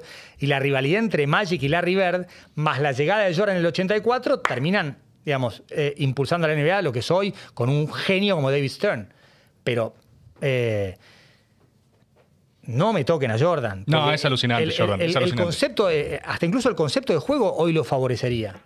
¿Sabes lo que era? Que se te cuelgue Dennis Rodman, No, Bill Lambier, que te pegue un, un- un mamporro, o sea, eh, no, no, no, no, no. Bueno, eso ahí tenés eh, algo que, conectando los dos temas, debería hacerse con la escaloneta sí o sí, pero, y es algo que sé que es un punto que a vos te gusta, ¿qué documental del recarajo que es de Last Dance? O Ah. sea, es Lo vi algo- seis veces. Bueno, es que- Una por cada título, no lo puedo ver siete. es que es para... Completo no, porque Chicago ganó seis títulos. Entonces, Ahora no lo podés ver, o sea... no, lo veo de a partecitas. Entonces, es terrible eso, porque nunca más vas a volver a poder ver The Last Dance. Sí, lo, lo que no puedo verlo es del 1 al 10 de orden eh, correlativo. Ah, contaste una trampa. Una entonces. Encontré una trampita. Sí. Eh, Por ejemplo, el, el capítulo 5, que arranca eh, con la canción de Nas, eh, If I Rule the World, Sí. que es el del último Oh, All-Star sí, Game. de- buenísimo. buenísimo, donde está toda la historia de Nike, Adidas, Converse, y está dedicado a la memoria de Kobe Bryant, que es el primer juego de las estrellas en el que Jordan y Kobe están juntos. Es el último de, de MJ en Chicago. Después se reencuentran eh, Jordan en Washington y, y Kobe ya con tres títulos de NBA en, en Los Ángeles. Pero ese capítulo es una obra de arte. No, es que no, pero, no, no, es- pero es una. Es como de verdad cosa bien hecha, ¿viste? O sea, si hay que hacer un documental deportivo, tiene que ser Sí. así. Te transmite, no solo la historia es fascinante y no solo tenés al mejor protagonista de todos los tiempos, que es Michael Jordan, por supuesto. No, y Entonces, además hay una trampa. Cuando Cleveland le gana a Golden State en el séptimo juego en 2016, con un LeBron tremendo, un triple de Kyrie Irving, MJ, competitivo enfermo, cuenta la historia, dice, liberen los tapes. Porque Jordan firma un acuerdo con la NBA en el 98 para que le hagan todo ese seguimiento. The Last Dance es el libro que Phil Jackson les entrega a los jugadores, se sabía que era la última temporada, la NBA dice, tenemos que hacer algo histórico de esto, y Jordan dice, ok, filmen todo, pero yo les voy a decir cuándo liberar los tapes. Me estás jodiendo, no sabía esto, no sabía que fue una decisión Es en enfermo. Sea, Por, por Es eso de lo verdad amo un psicópata. por eso lo amo también. Sí, No sí, tenía sí. esta data. No, El no. tipo ve esa, esa- ese destello de alguien y dice, eh, no, soy, que, que soy MJ el uno. Que Jordan nunca ganó un Game 7, nunca lo jugó, y eso es un mérito de Jordan. Pero LeBron había vuelto a Cleveland después de sus años en Miami. LeBron arranca en Cleveland, se va a Miami. eh, en Cleveland incendian las camisetas. Él dice: Yo voy a volver y los voy a sacar campeones. Vuelve, los saca campeones contra Golden State, que ese año había ganado 73 partidos de 82 de temporada regular. Es un acontecimiento impresionante. Estábamos en Estados Unidos con la Copa del Centenario, esa que Argentina pierde con Chile por penales, la segunda. Eh, es más, pude, pude ir a ver porque Argentina jugó en Santa Clara, eh, en, en la costa oeste, los primeros dos partidos. Fui a ver los primeros dos partidos de esa final, que ganó Golden State por paliza. Y Cleveland lo da vuelta y gana 4 a 3. Lo de LeBron en esa serie es monstruoso. Él, Kyrie Irving. eh, y Jordan dice: liberen los tapes. O sea, yo estaba loco sabiendo por la tele y dice, no, and I took it personally, dice. Lo Absolutamente. No puedo creer, Eh. no sabía. O sea, el tipo dice, voy a- ahora viene Jordantopía, Se voy a recordarle a la tiempo, gente. claro, se tomó su tiempo, pasaron cuatro años, lo aceleró la pandemia, porque eso iba a empezar en junio, pero como tenemos pandemia, arranca en abril de Last Dance, lo, lo- porque además es una serie, una producción impresionante, pero arranca ahí. Mirá. Con- Claro, es fascinante. Sí, sí, sí. No, pero eh, te decía, no solo desde la edición, no solo del protagonista, sino que hay una construcción cinematográfica en ese documental que te hace sentir, por cómo lo narra, ¿viste? Como, por cómo va saltando las líneas de tiempo, Sí. Todos los partidos se están jugando, todos los episodios se está jugando la vida, lo que está pasando ahí. Te transmite una sensación de urgencia, de adrenalina, de lo que sea. Yo creo que... Y ya sabés lo que va a pasar. ya sabes. Es hermoso. Pero es para mí, debería ser el modelo documental arquetipo de deportes, porque a- alguien que odie el básquet u odie el deporte, yo creo que puede ver eso y se engancha a morir.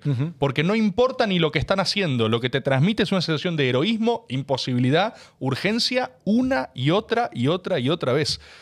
Y puedo ser injusto, but I can tell you, there's no chance of a last dance by LeBron James.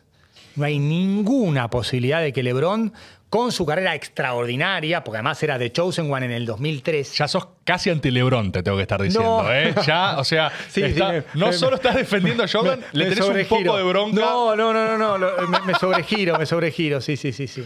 Vos decís que no puede hacer lo mismo, no hay el mismo.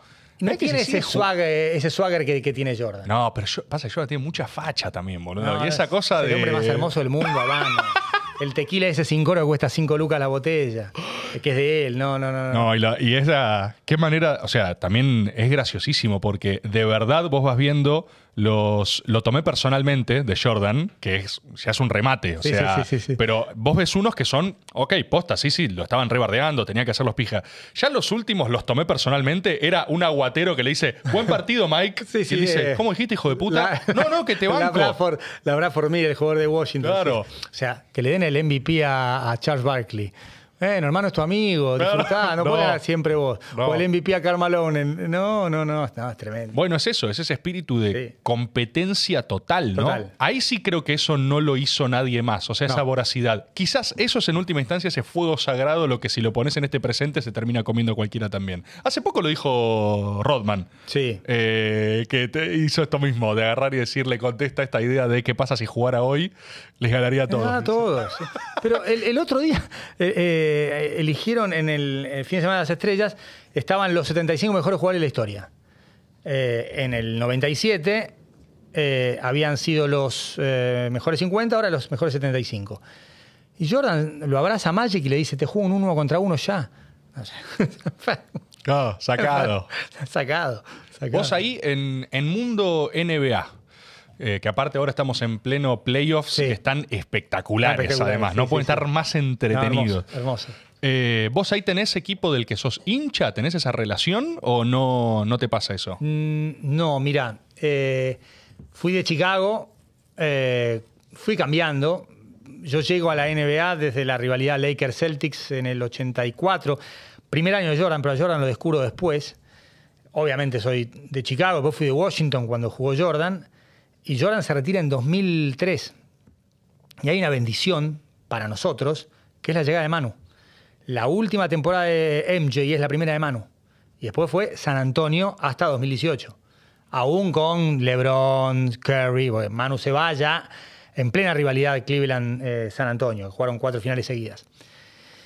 Y hubo uno o dos años eh, que me perdí la NBA.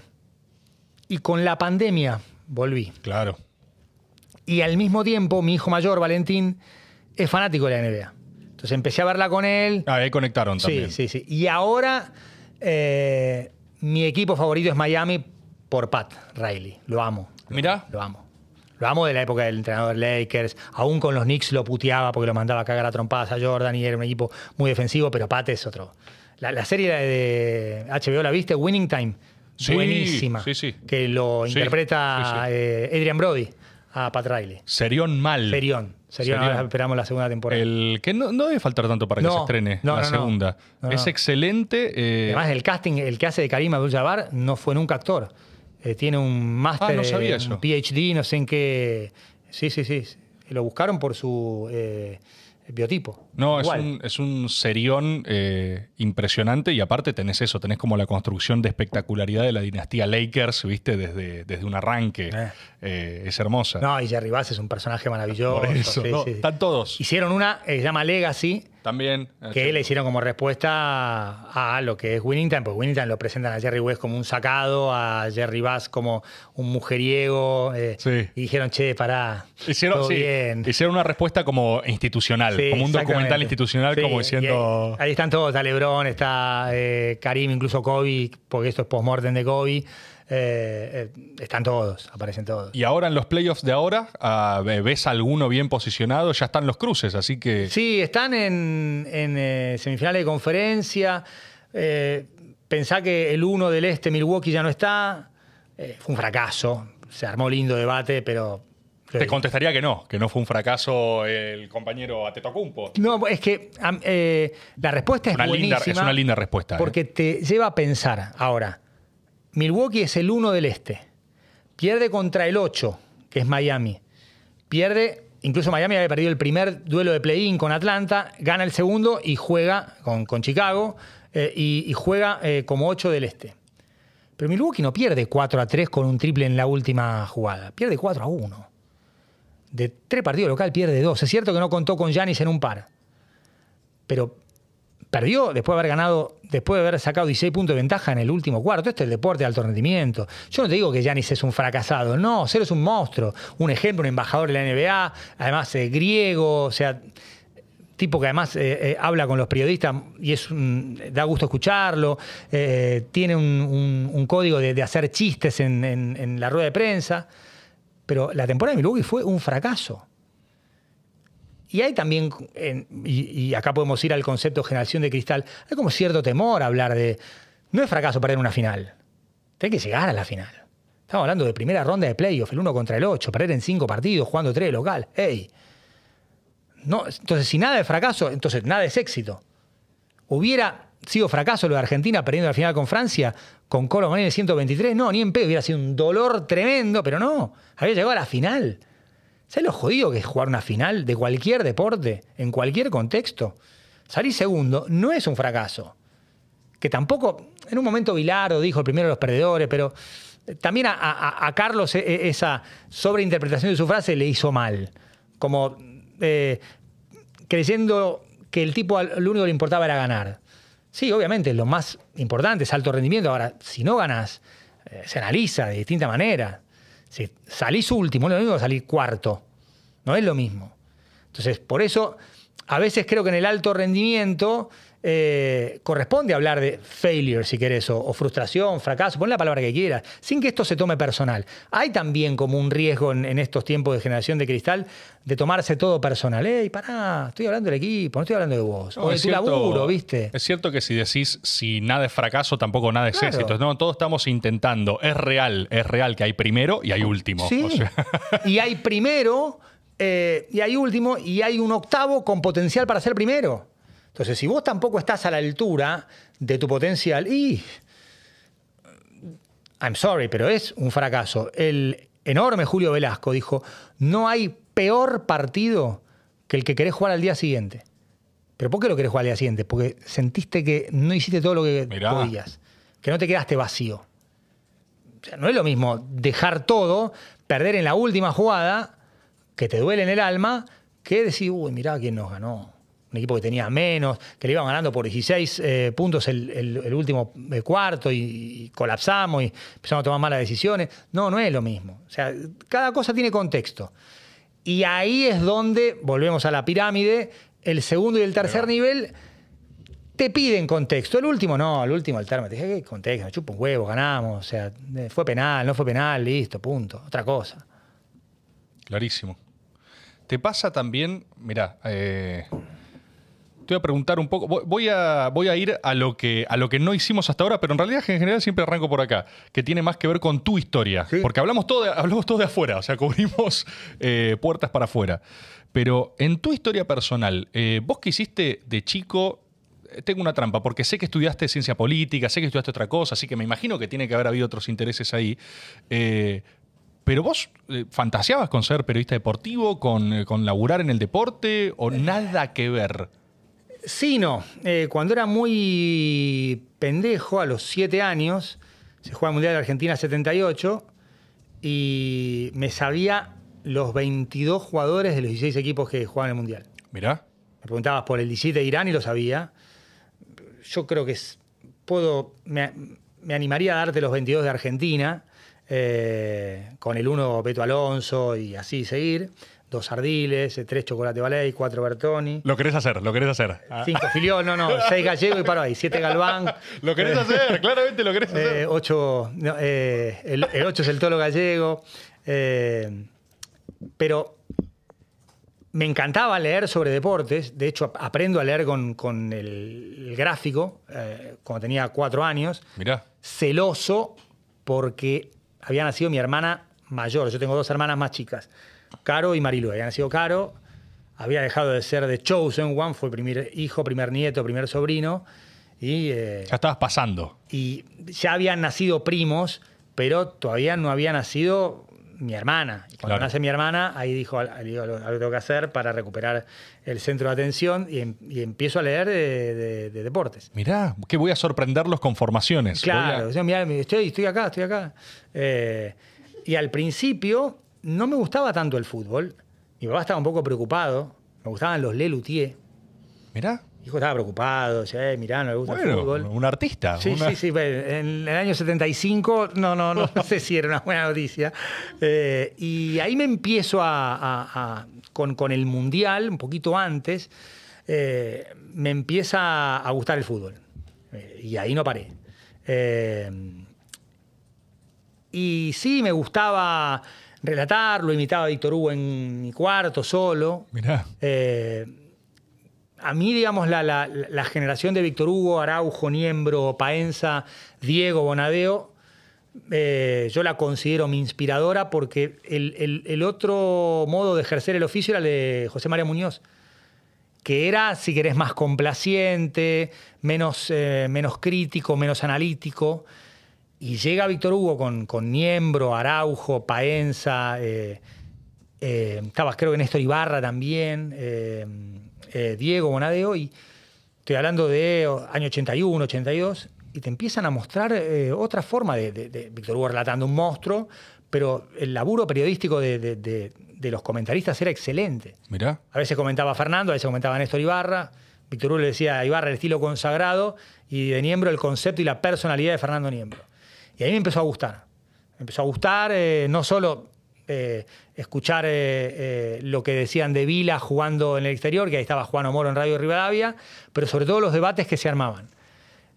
Y, y ahí sí empecé a fantasear con la idea, pero yo fui al primario, fui a un colegio del Estado en- de primero a tercer grado, era el único judío de- del, del colegio. ¿Y eso tenía significancia ahí en tu entorno? En- No, a ver, familia judía, dando de papá y de mamá, pero voy al, al colegio los primeros tres años y en- yo vivía en Floresta, en Venancio Flores y Joaquín B. González. Eh, había un potrero eh, al lado y jugábamos ahí en la calle, el potrero. Y un día cuento en casa que me dijeron Moille ruso taca, taca por tacaño. Yo lo cuento como algo, mirá, mamá, me pasó esto en el colegio. Y mi mamá, que tenía una tradición judaica más fuerte que la de mi viejo, más allá del apellido, eran más practicantes en la casa de mi mamá, pidió una reunión con el director. Uh. Y el director, estoy hablando de década, o sea, dictadura militar, años 78, 79, le dice, mire, es el único judío del, el único judío del colegio, sáquelo. Yo no quería irme. hay fotos mías llorando el último día de tercer grado. No, ¿qué vos le dijiste a tu papá? Pará, no, no, no, yo no quería esto. No es para tanto, le dijiste. Y me voy a estudiar los últimos cuatro años de la primaria a un colegio judío, Medinat Israel. Yo no sabía nada de hebreo, fue una maestra niveladora. Yo amo a Jordan también porque tengo alguna cosa de... Yo me acuerdo que vos eh, dudabas de mi capacidad para aprender hebreo. Porque ir a la niveladora era, ah, mira, van... Y en el segundo cuatrimestre ya rendía examen de hebreo como todos mis compañeros y sacaba mejores notas. O sea, de, competitivo. Sí. Y, y, esos años, digamos, esos últimos años de, primaria, esos cuatro años, los hago en un colegio judío, donde todo lo contrario, no había católicos y había como una cosa de el goy como elemento no deseado.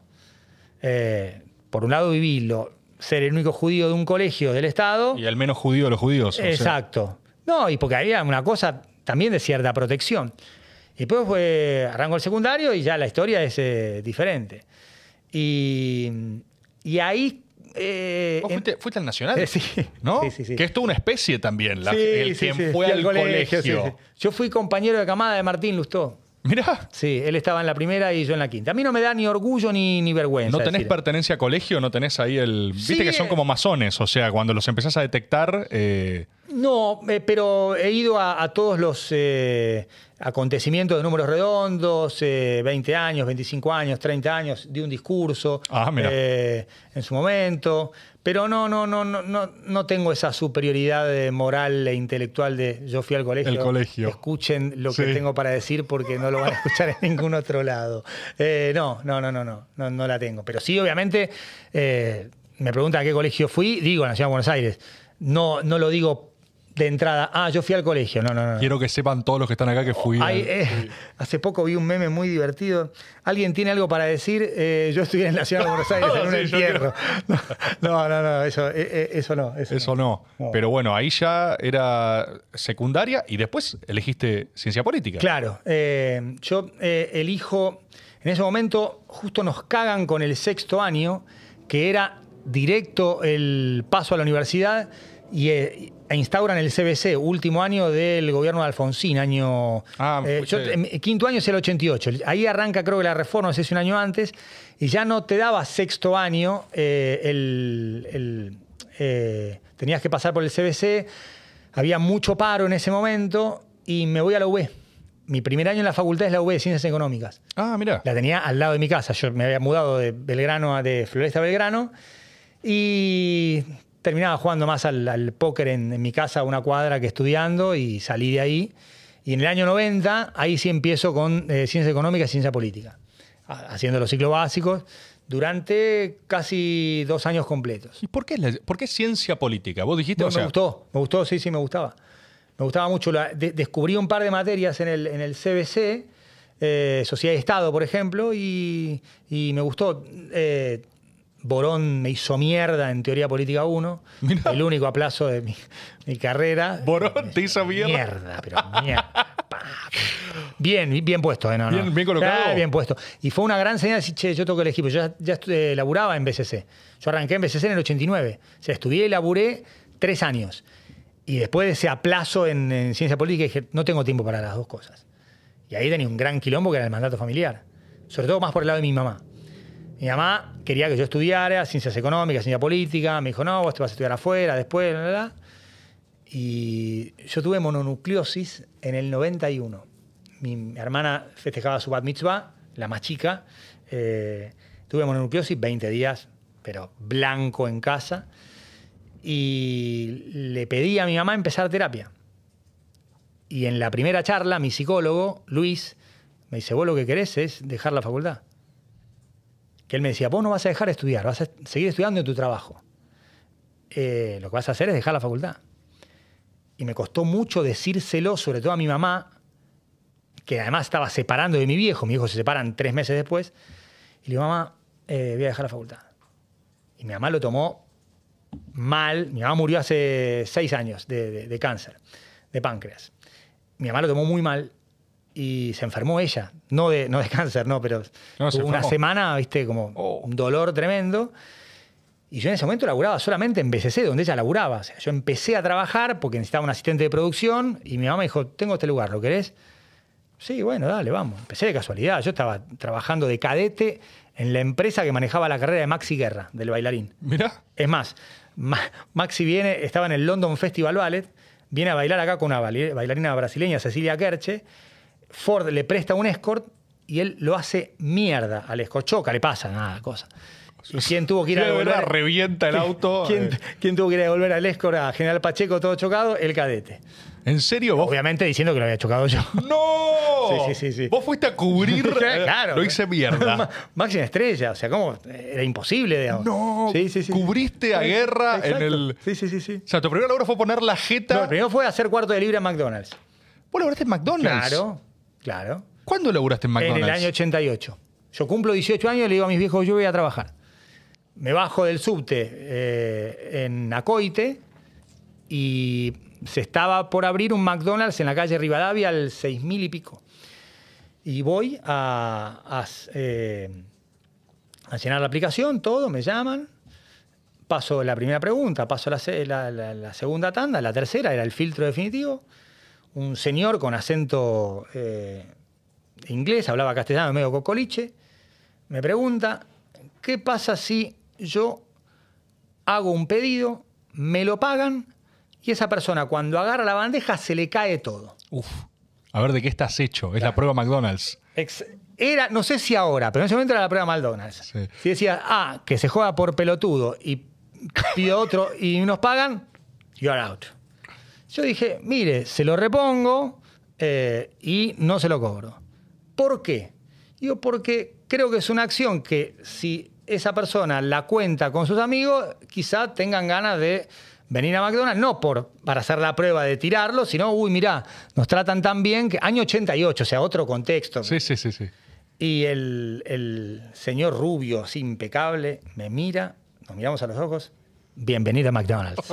y así arranqué. Esta es nuestra filosofía, Estuve McDonald's. dos meses, tres meses, porque me, me quería ir de vacaciones en, eh, a, a San Bernardo y renuncié, porque además en ese momento la comida tenía que consumirse en 12 minutos. Y si no se consumía, iba a compactadora, donde hacían track y la tiraban como, como basura. Y una de las tareas que vos tenías que hacer, yo hacía cuarto de libra, hacía servicio, que era limpiar... eh, Vos sabés hacer un cuarto de libra. Si sí, tenés claro. que... A ver, con el método del año 88 lo sé. Es eh, sellar la hamburguesa Sí. eh, mientras vas preparando el pan, agregar los condimentos a los panes, porque además había que hacer de a 12 cuartos. Te decían 12 cuartos y era poner los Pa, pa, 12 pa, pa, panes, ta, ta, ta, ta, ta, ta, ta, el sellado, todo. Eh, los condimentos, que en ese momento era ketchup y queso, eh, y unas cebollitas para el La cebollita loca, claro. Sí. Y, y los hacía. Y también tenía que, que- que limpiar las mesas. eh, eh, en un momento lo que no hice fue caja, nunca. Eh, y compactadora era eso. Había un código en compactadora que era separar alguna comida, porque había pibes eh, pidiendo comida afuera. Año 88 también ta- había una malaria No, supuesto. Y separábamos algunas eh, eh, hamburguesas en lugar de mandarlas a compactador y la dejamos ahí. Había una puerta donde se sacaba la, la- la- la basura y los pibes venían ahí y les dábamos las hamburguesas. Y uno me botoneó, no, obviamente nunca supe quién, qué sé yo, y vino el gerente, me dice, mira, yo te tengo que echar. Pero la filosofía de McDonald's. de No, no, que- pero me dice, te tengo que echar porque justamente la filosofía de McDonald's es consumir la comida dentro de los 12 minutos que es preparada. El tipo me dice, con razón, vos y yo sabemos que la pueden comer 20 minutos después, media hora después, pero es el estándar de la empresa. Le digo, hagamos una cosa, no me eches, yo me voy de vacaciones a San Bernardo con unos amigos, te firmo el telegrama de renuncia y chao. Y así fue. Y tiempo después hice eh, un comercial de, de- de McDonald's diciendo fue mi primer equipo. Eh, con. Juan. Juan. Eh, sí. Y eso, qué loco. O sea, eh, lo compatibilizo con. eh, ¿No hay, ¿No hay ahí también un mandato familiar? Porque egresado del colegio, laburando en McDonald's, tenés como un choque de, de Eh, expectativas. de- Sí, eh, yo quería laburar. Y, y fue bajarme del sub y decir, che, y pasé por ahí. Si no hubiera visto el McDonald's eh, ahí enfrente, no, no, no, creo que hubiera tomado otra decisión. Entrabas a otro lado. Y después me fui, digamos, a, a- a esta empresa que manejaba la carrera de Maxi Guerra. Y arranqué de casualidad en, en- en BCC. Y cuando tomo la decisión de dedicarme a, a BCC, año final del año 91, mi mamá me dice, eh, me dice, bueno, ok, yo te acepto. Pero quiero que seas el mejor que puedas ser en este laburo. Que estudies, te formes, te prepares. En ese, en ese aspecto de mi vida fue más importante o más influyente mi, mi- mi mamá. En otros aspectos más vinculados, si querés, con, con las emociones, mi viejo. Mirá. Y, y ahí empecé. Ahí empecé, tuve suerte, porque en el año 92 Gonzalo Bonadeo arma un programa que se llama Super Sport con Carolina Fernández Balvis. Eh, dependíamos después de los Benvenuto de Franchella. Los Benvenuto nos dejaban 30 puntos de rating, nosotros bajábamos a 5. ¡Praf! Claro, los primeros segundos de eso era. Sí, pone primera media hora, después ya. eh, y ya ahí haber em- empezado en otro lugar que no fuera BCC, como que me dio la tranquilidad de, hey, puedo hacer algo y ser alguien acá. Y al año siguiente me llama TN para, para hacer eh, todo noticias y ahí ya eh, Canal 13 y, y la cosa como cambió. Tremendo. Qué loco cómo. eh, ¿Estás bien de agua? ¿Hacemos refill? Dale, dale. Qué loco cómo eh, rastreando algo de lo que es tu vocación de audiencia objetiva. Eh, agarra nomás. Uy, perdón, ¿eh? No, no pasa nada. Existe. Me parece que existe en la idea de la madre, o sea, el tipo, vos vas a ser el mejor de esto, eh, un correlato con eh, fútbol para los que saben, o sea, deporte de, de especializado, digamos. Sí, ¿no? sí, Es, sí. eh, Yo no puedo salir a, a una transmisión eh, sin prepararla. Aún sabiendo quiénes van a jugar, cómo van a jugar, necesito armar una...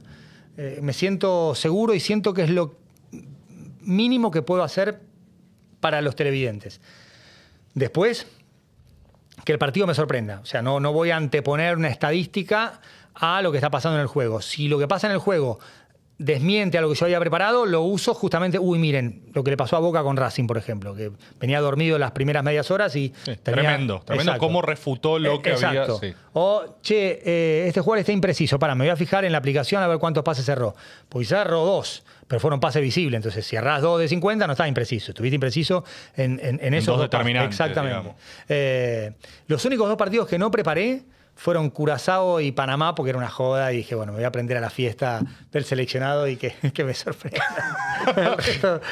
Ahora, por ejemplo, no sé, Copa Libertadores, eh, Racing Flamengo, prepara, ni que hablar el de, el de hoy, que ya hemos contado cómo salió y cómo fue todo, River Boca, pero preparado. Perfecto. Qué locura. Bueno, eso también, o sea, eh, no hay un afloje por oficio. O sea, No. lo sumo. El día que afloje Ya está. y miro y tengo que seguir ahí, ahí, ahí, ahí, ahí es, es, eh, una forma de encarar el, el trabajo. digamos. El profesionalismo yo lo entiendo así. ¿Puedo volver a algo que mencionabas al principio? Sí, claro. Eh, cuando vos decís que recuperaste la capacidad de asombro, eh, eso implica dos cosas: que en un momento la habías perdido. Entonces, ¿qué- a- a- ¿por qué? ¿A, qué? ¿A qué se refiere perder el asombro? Y lo mismo ahora, o sea, ¿con qué te reencontraste? ¿Qué es lo que ahora disfrutás, digamos, desde otro lugar? Perdí la capacidad de asombro porque el día a día te la quita. O sea, el día a día es eh, vivir cada día como, como si cosas muy poco importantes fueran realmente importantes. No hay cosas importantes todos los días.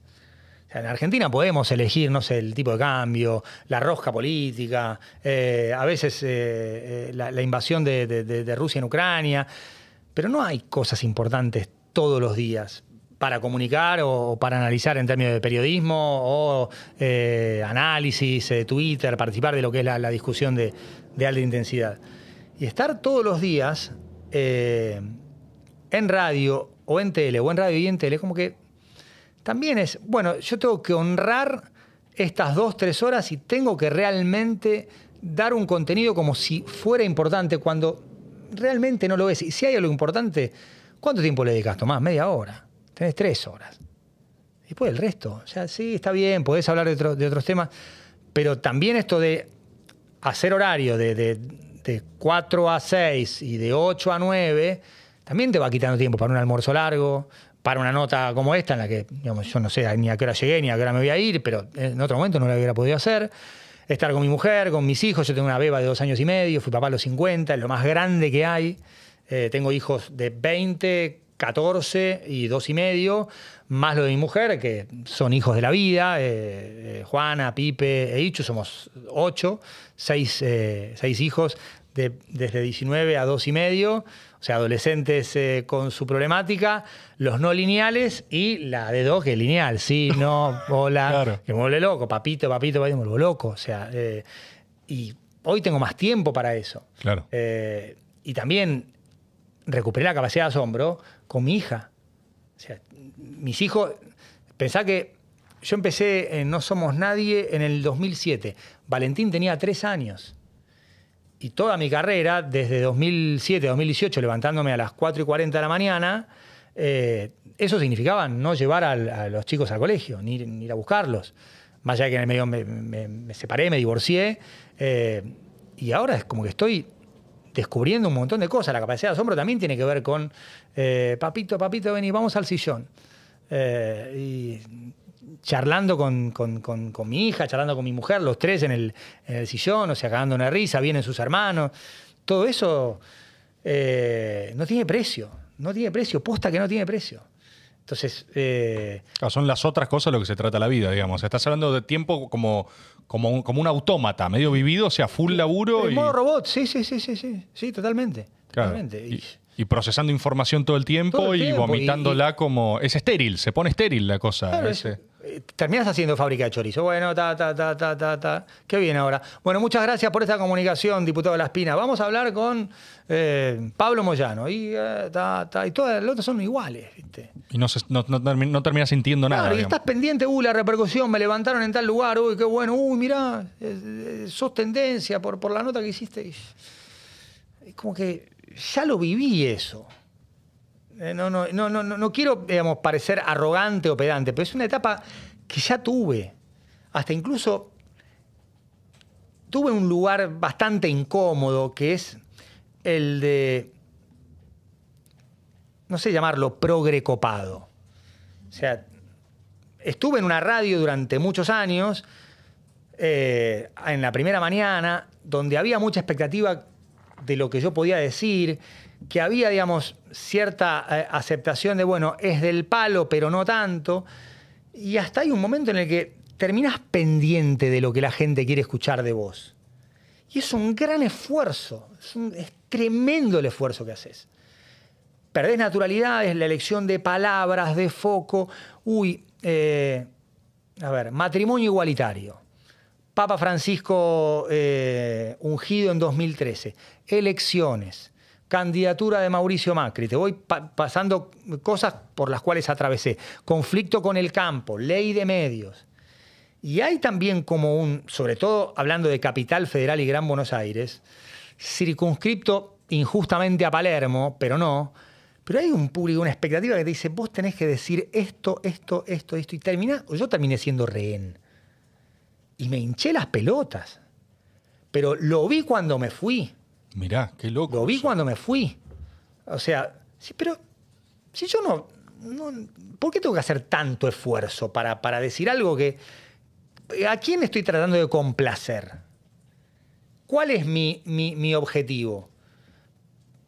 ¿Contar lo que pienso, comunicar mis ideas, tratando de argumentarla con rigor? ¿O satisfacer una platea que me está pidiendo el análisis complejo, pero, pero, pero, pero, pero, pero. Sí, todo tiene matices, todo es complejo. Pero hay un elemento que por lo menos yo sufrí y el sufrimiento lo detecté después con el alivio que significó para mí irme y no despertarme más a las 4.40 de la mañana, puede ser otra historia, a las 4.40 estás idiota. Termina el debate en Adoboces, el debate Marcelo a las 12 y 4.40 te levantás. Termina partido de Copa Libertadores a las 12, a las 4.40 te levantás. Ah, es insoportable. Nadie vive bien con cuatro horas y media de sueño.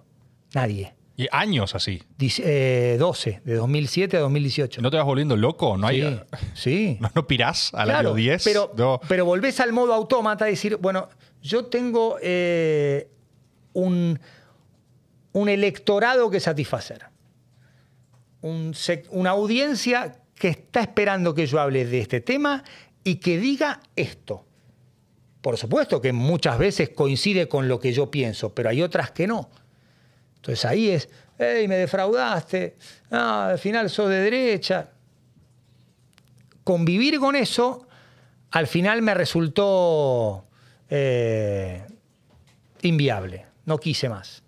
Más allá de levantarme a las 4.40 todos los días. Eh, es, es como, hay algo que no te sale natural, no te fluye. Y estar muy pendiente de tu audiencia es una cagada para cualquiera. Mucho más en lo que es una radio donde la devolución es inmediata y el, eh, primero el mail, el llamado telefónico, el arroba. Eh, qué desilusión, no le preguntaste. Y no tenía ganas de preguntarle eso. O pensaba que la nota podía ser más interesante de ese lado. Eh, hay, hay lugares, por lo menos yo me sentí rehén. Y dije, de acá voy a salir. Y salí. y cuando salí me di cuenta de que era un, espacio que me condicionaba. No, no, no el lugar en sí, sino el rol. Eh, sí, sí, te habías hecho como preso de una expectativa de vos mismo. Me había, me había transformado en una referencia que en algunos casos tenía que ver más que nada con una expresión de deseos ajena que con, lo, con lo propio, con lo que yo tenía para contar. Terrible, tenés que ah. salir. Sí, tenés que salir. Tenés que salir. Y esa decisión incluso puede ser resignando guita. Sí, eh, claro. Sí, sí, sí, sí, sí. sí. bueno, ahora, digamos, dejé de hacer programas diarios porque ya no tenía más ganas y, una cosa estaba pegada con la otra, entonces si no hacía radio no hacía tele, entonces bueno, listo, me fui. Y sí, sí, tiene que ver con la, con la guita también, pero bueno, lo, acomodamos, o sea, eh, no, no, es un, no es un tema menor, pero tampoco es un tema que te, por lo menos a mí me haya condicionado la, decisión que tomé. Y ahora, digamos, con, el tiempo que tengo, también disfruto de otras cosas. Yo creo que dentro de tres meses quizás haga otra cosa más personal. Eh, es cierto que ninguna propuesta que recibí hasta ahora me, sedujo y me, dijo, uh, bueno, hacelo. Sí. Pero, pero sí, sí, sí, eh, eh, está la, la variante guita. Pero estás más tranquilo. Yo, por lo menos estoy más tranquilo. Y también con tiempo para asombrarme con las cosas que pasan en mi casa, con mi familia y con las cosas que pasan con el deporte. ¿Y qué te interesaría? Un poco lo decías que estabas esperando, estabas viendo, pero profesionalmente tenés eh, como una expectativa, desafíos por delante que dirías, me gustaría explorar esta dirección. Me gustaría explorar eh, eh, redes personales, Twitch, YouTube, o sea, pero también quiero tener una estrategia atrás. ¿Querés pensar ¿Cuándo, cómo, cómo, dónde, quién, para qué, viste? después, nunca digas nunca, pero si te interesaría tal franja horaria en tal radio y no de entrada no, después vemos. Tampoco quiero decir, nunca haría esto y después termina haciéndolo. sí, sí, sí, clarísimo. Pasa eso. Te quería preguntar, de paso igualmente voy a ver eh, cuánto estamos, estamos con unas dos horitas. Yo tengo una cosa más que quiero hablar, no sé si, pero es abierto, eh, o sea que lo que vos también quieras aportar, lo que sea, eh, entra también. Pero es otro de los grandes tótems del periodismo deportivo y es algo donde vos has hasta incurrido. Vos has dicho casi a título confesional ser de boca. Sí. Hace 20 años. Y así como. 22, sí. Eh, arranca, o sea, medio como, como tabú total. Mira, eh, siempre me pareció irrelevante eh, el, hecho de, por lo menos nuestra generación y los más jóvenes, no en el caso de Fernando Niembro, de Enrique Macaya Márquez, del comandante Araujo, esa es otra generación, recontra influyente, pero que tenía, digamos, hasta la obligación de conservar ese secreto. Pero nosotros no. El contexto, programa 100 de Basta de Todo, año 2001, yo laburaba en PCN, en el fallecido PCN, transmitiendo partidos eh, en, Basta y, no, no, hacía otra cosa. Y dije, bueno, yo en el programa 100 voy a contar qué cuadro soy. Que no conté toda la historia. Y hoy voy a contar toda la historia porque Contá toda la historia. Voy a contar toda la historia. En el programa 100, yo digo que soy de Boca, en el programa, en el programa 200, Matu dice que es de River, Matías. Eh, a mí no me, parece un dato, o sea, si los hinchas de los otros equipos creen que por haber sido de Boca de chico, eh, voy a querer que gane Boca ahora y que voy a comentar las jugadas con la azul y oro puesta, es, es eh, pero tan insostenible que no podemos ni empezar a hablar. Vuelvo a la base termo. Y también hay hinchas de Boca que creen que como soy de Boca, hablo mal de Boca a propósito. Y algunos dicen, no, porque Barquipor se eh, lo compró la página millonaria, lo compró un fondo de inversión canadiense.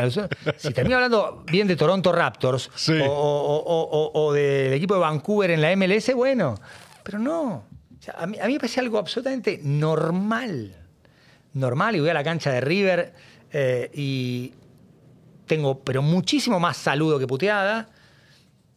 No sé qué pasó hoy, pero bueno, eso no, se, eso no lo puedo anticipar. Eh, y y no tengo problema con eso. Y para mí no debería haber problema, incluso con una sociedad, si querés, más terma que la que teníamos hace 20 años. Es que, eh, mirá, para mí ahí damos en la tecla de algo de lo que hablamos al principio al respecto de lo que pueden ser los públicos más tradicionales o las nuevas expectativas. A mí hay algo que lo, traslado a la política, pero me pasa lo mismo con el deporte.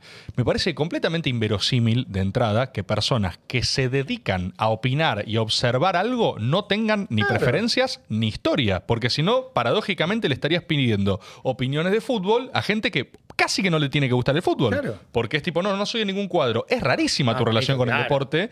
Entonces, a mí me parece, pero siempre me pasó esto, siempre me pareció mucho más genuino y hasta más interesante consumir las opiniones sabiendo de quién vienen. O sea, me parece honesto agarrar y decir, este qué es, es radical, es peronista, es gorila, es lo que sea, y opina esto. Y además opina esto.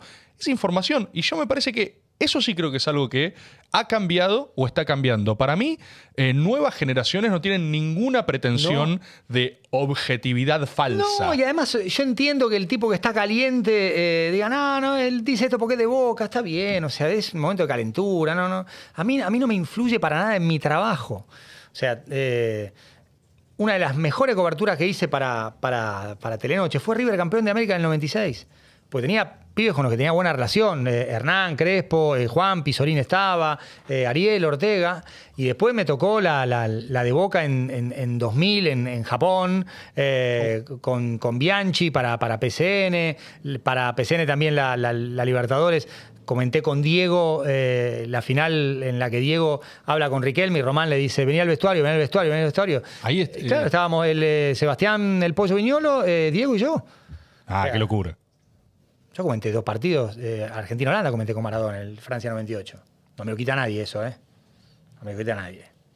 lo más grande que hay. Terminé hablando de NBA con Diego en México en un partido que él no pudo llegar.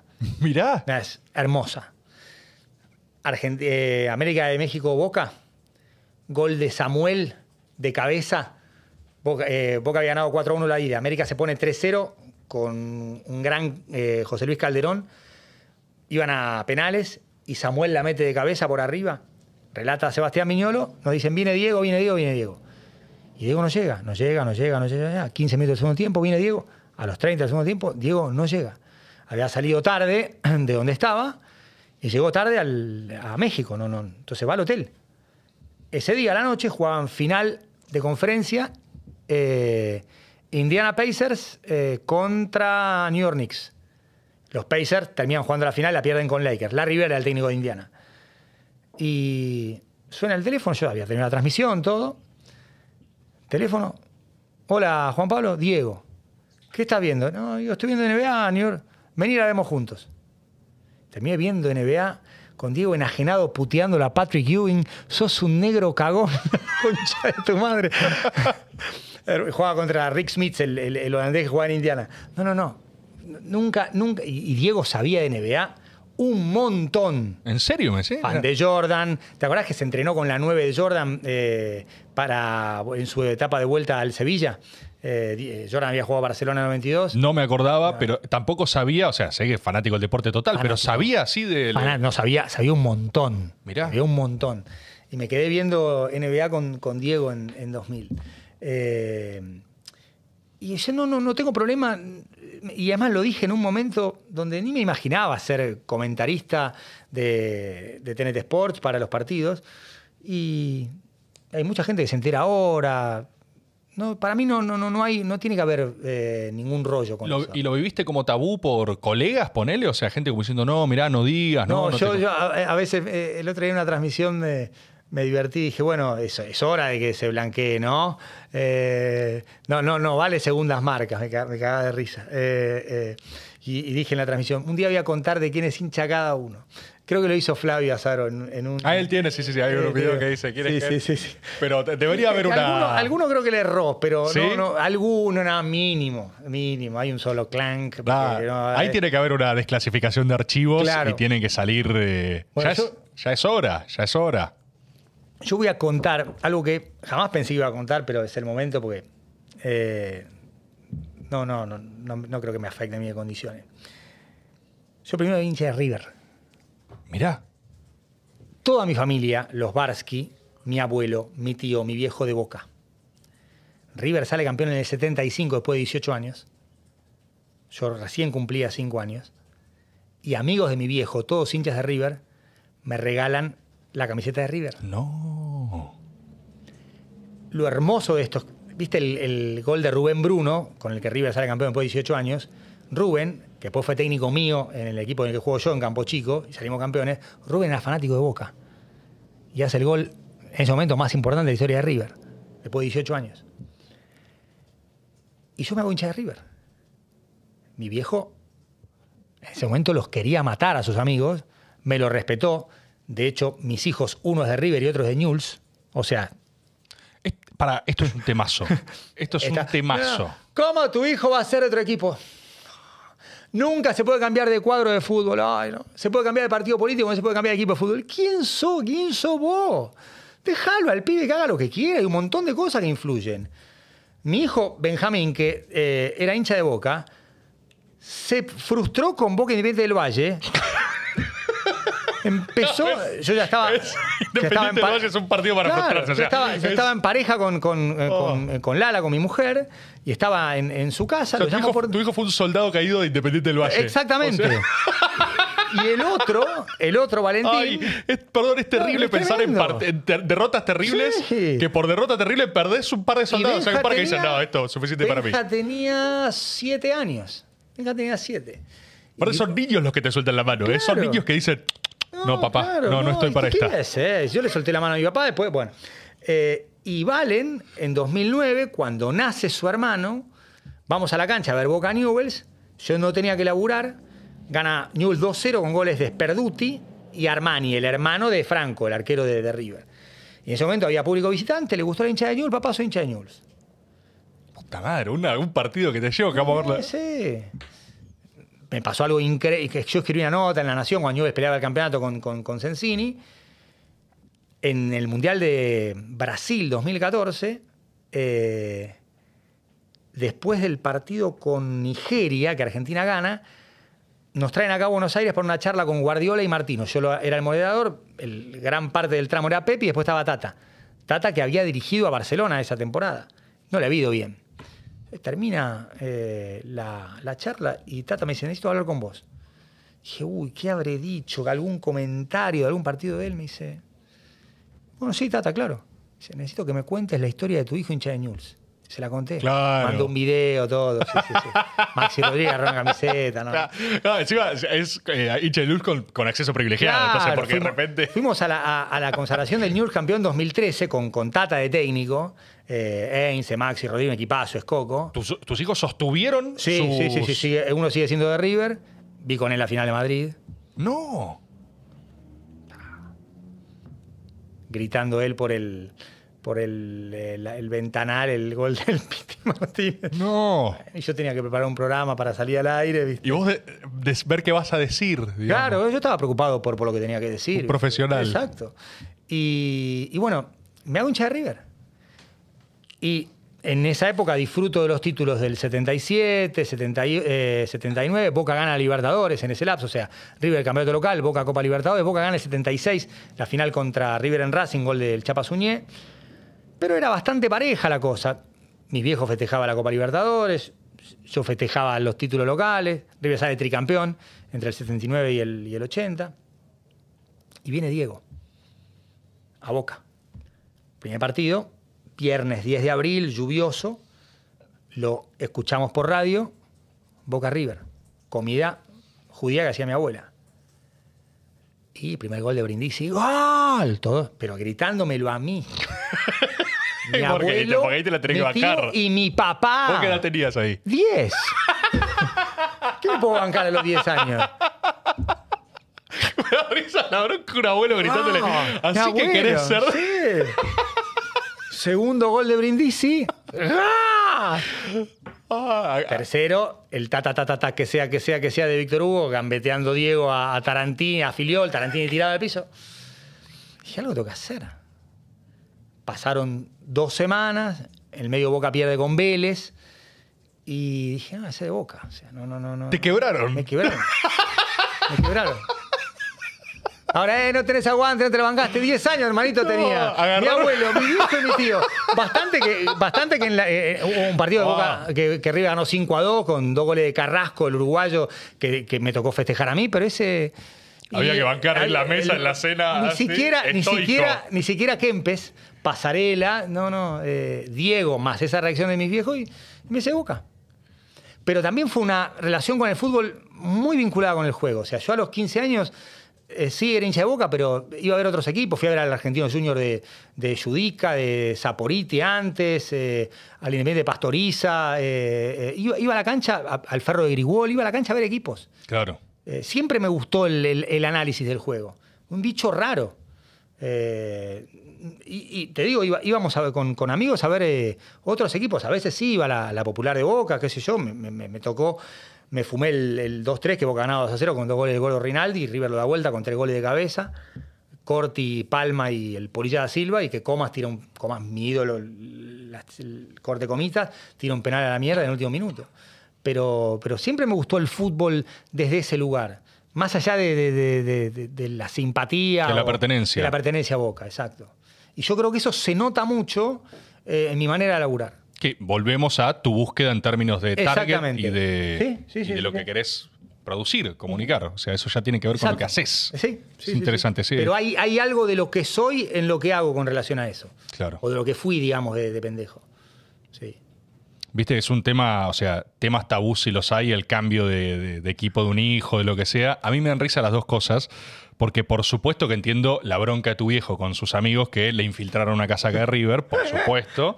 Eh, y también me, me llama mucho la atención la figura de mm, la idea del converso en tanto, también lo que implica, porque agarrar y decirle a tu viejo, che, voy a hacer de otra cosa, Sí. ¿viste? O sea, es como toda, yo también digo amigos que han cambiado, hay, para mí una etapa donde uno hace trueques de clubes, que es esa ventana entre los 6, 7 y 9, 10 años, Sí, o sea, sí, sí, sí. hay unos hay unos 4 años ahí donde, donde son donde hay un mercado que- de pases. Y que depende de un montón de cosas.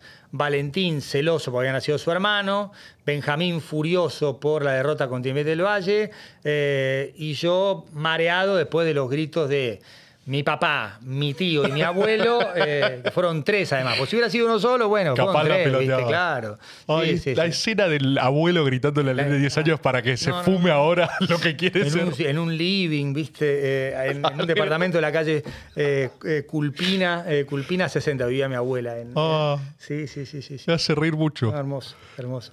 Bueno, por, por mi parte, eh, Juan Pablo, yo estoy, ¿eh? Eh, No sé, vos. Perfecto. ¿La pasaste bien? Sí, sí, sí, sí, sí, sí. Conté algo que jamás en mi puta vida pensé que iba a contar. Hermoso. Pero no estoy arrepentido de nada, ¿eh? No, no, Hermoso, no, hermoso, no, hermoso, no. Me pasé espectacular. Me pareció excelente. Bueno, te agradezco por haber venido y también por prestarte esto. Yo voy a pasar a eh, saludar y agradecer a nuestro equipo, como siempre, que sigo viendo a Trinidad Rebord haciendo sus firmes anotaciones ahí al costado para armar el trailerazo que armaremos como siempre, seguramente ahora. Agustina Santoro también haciendo anotaciones en producción. Tomás Islián, el ya mencionado productor audiovisual de este formato.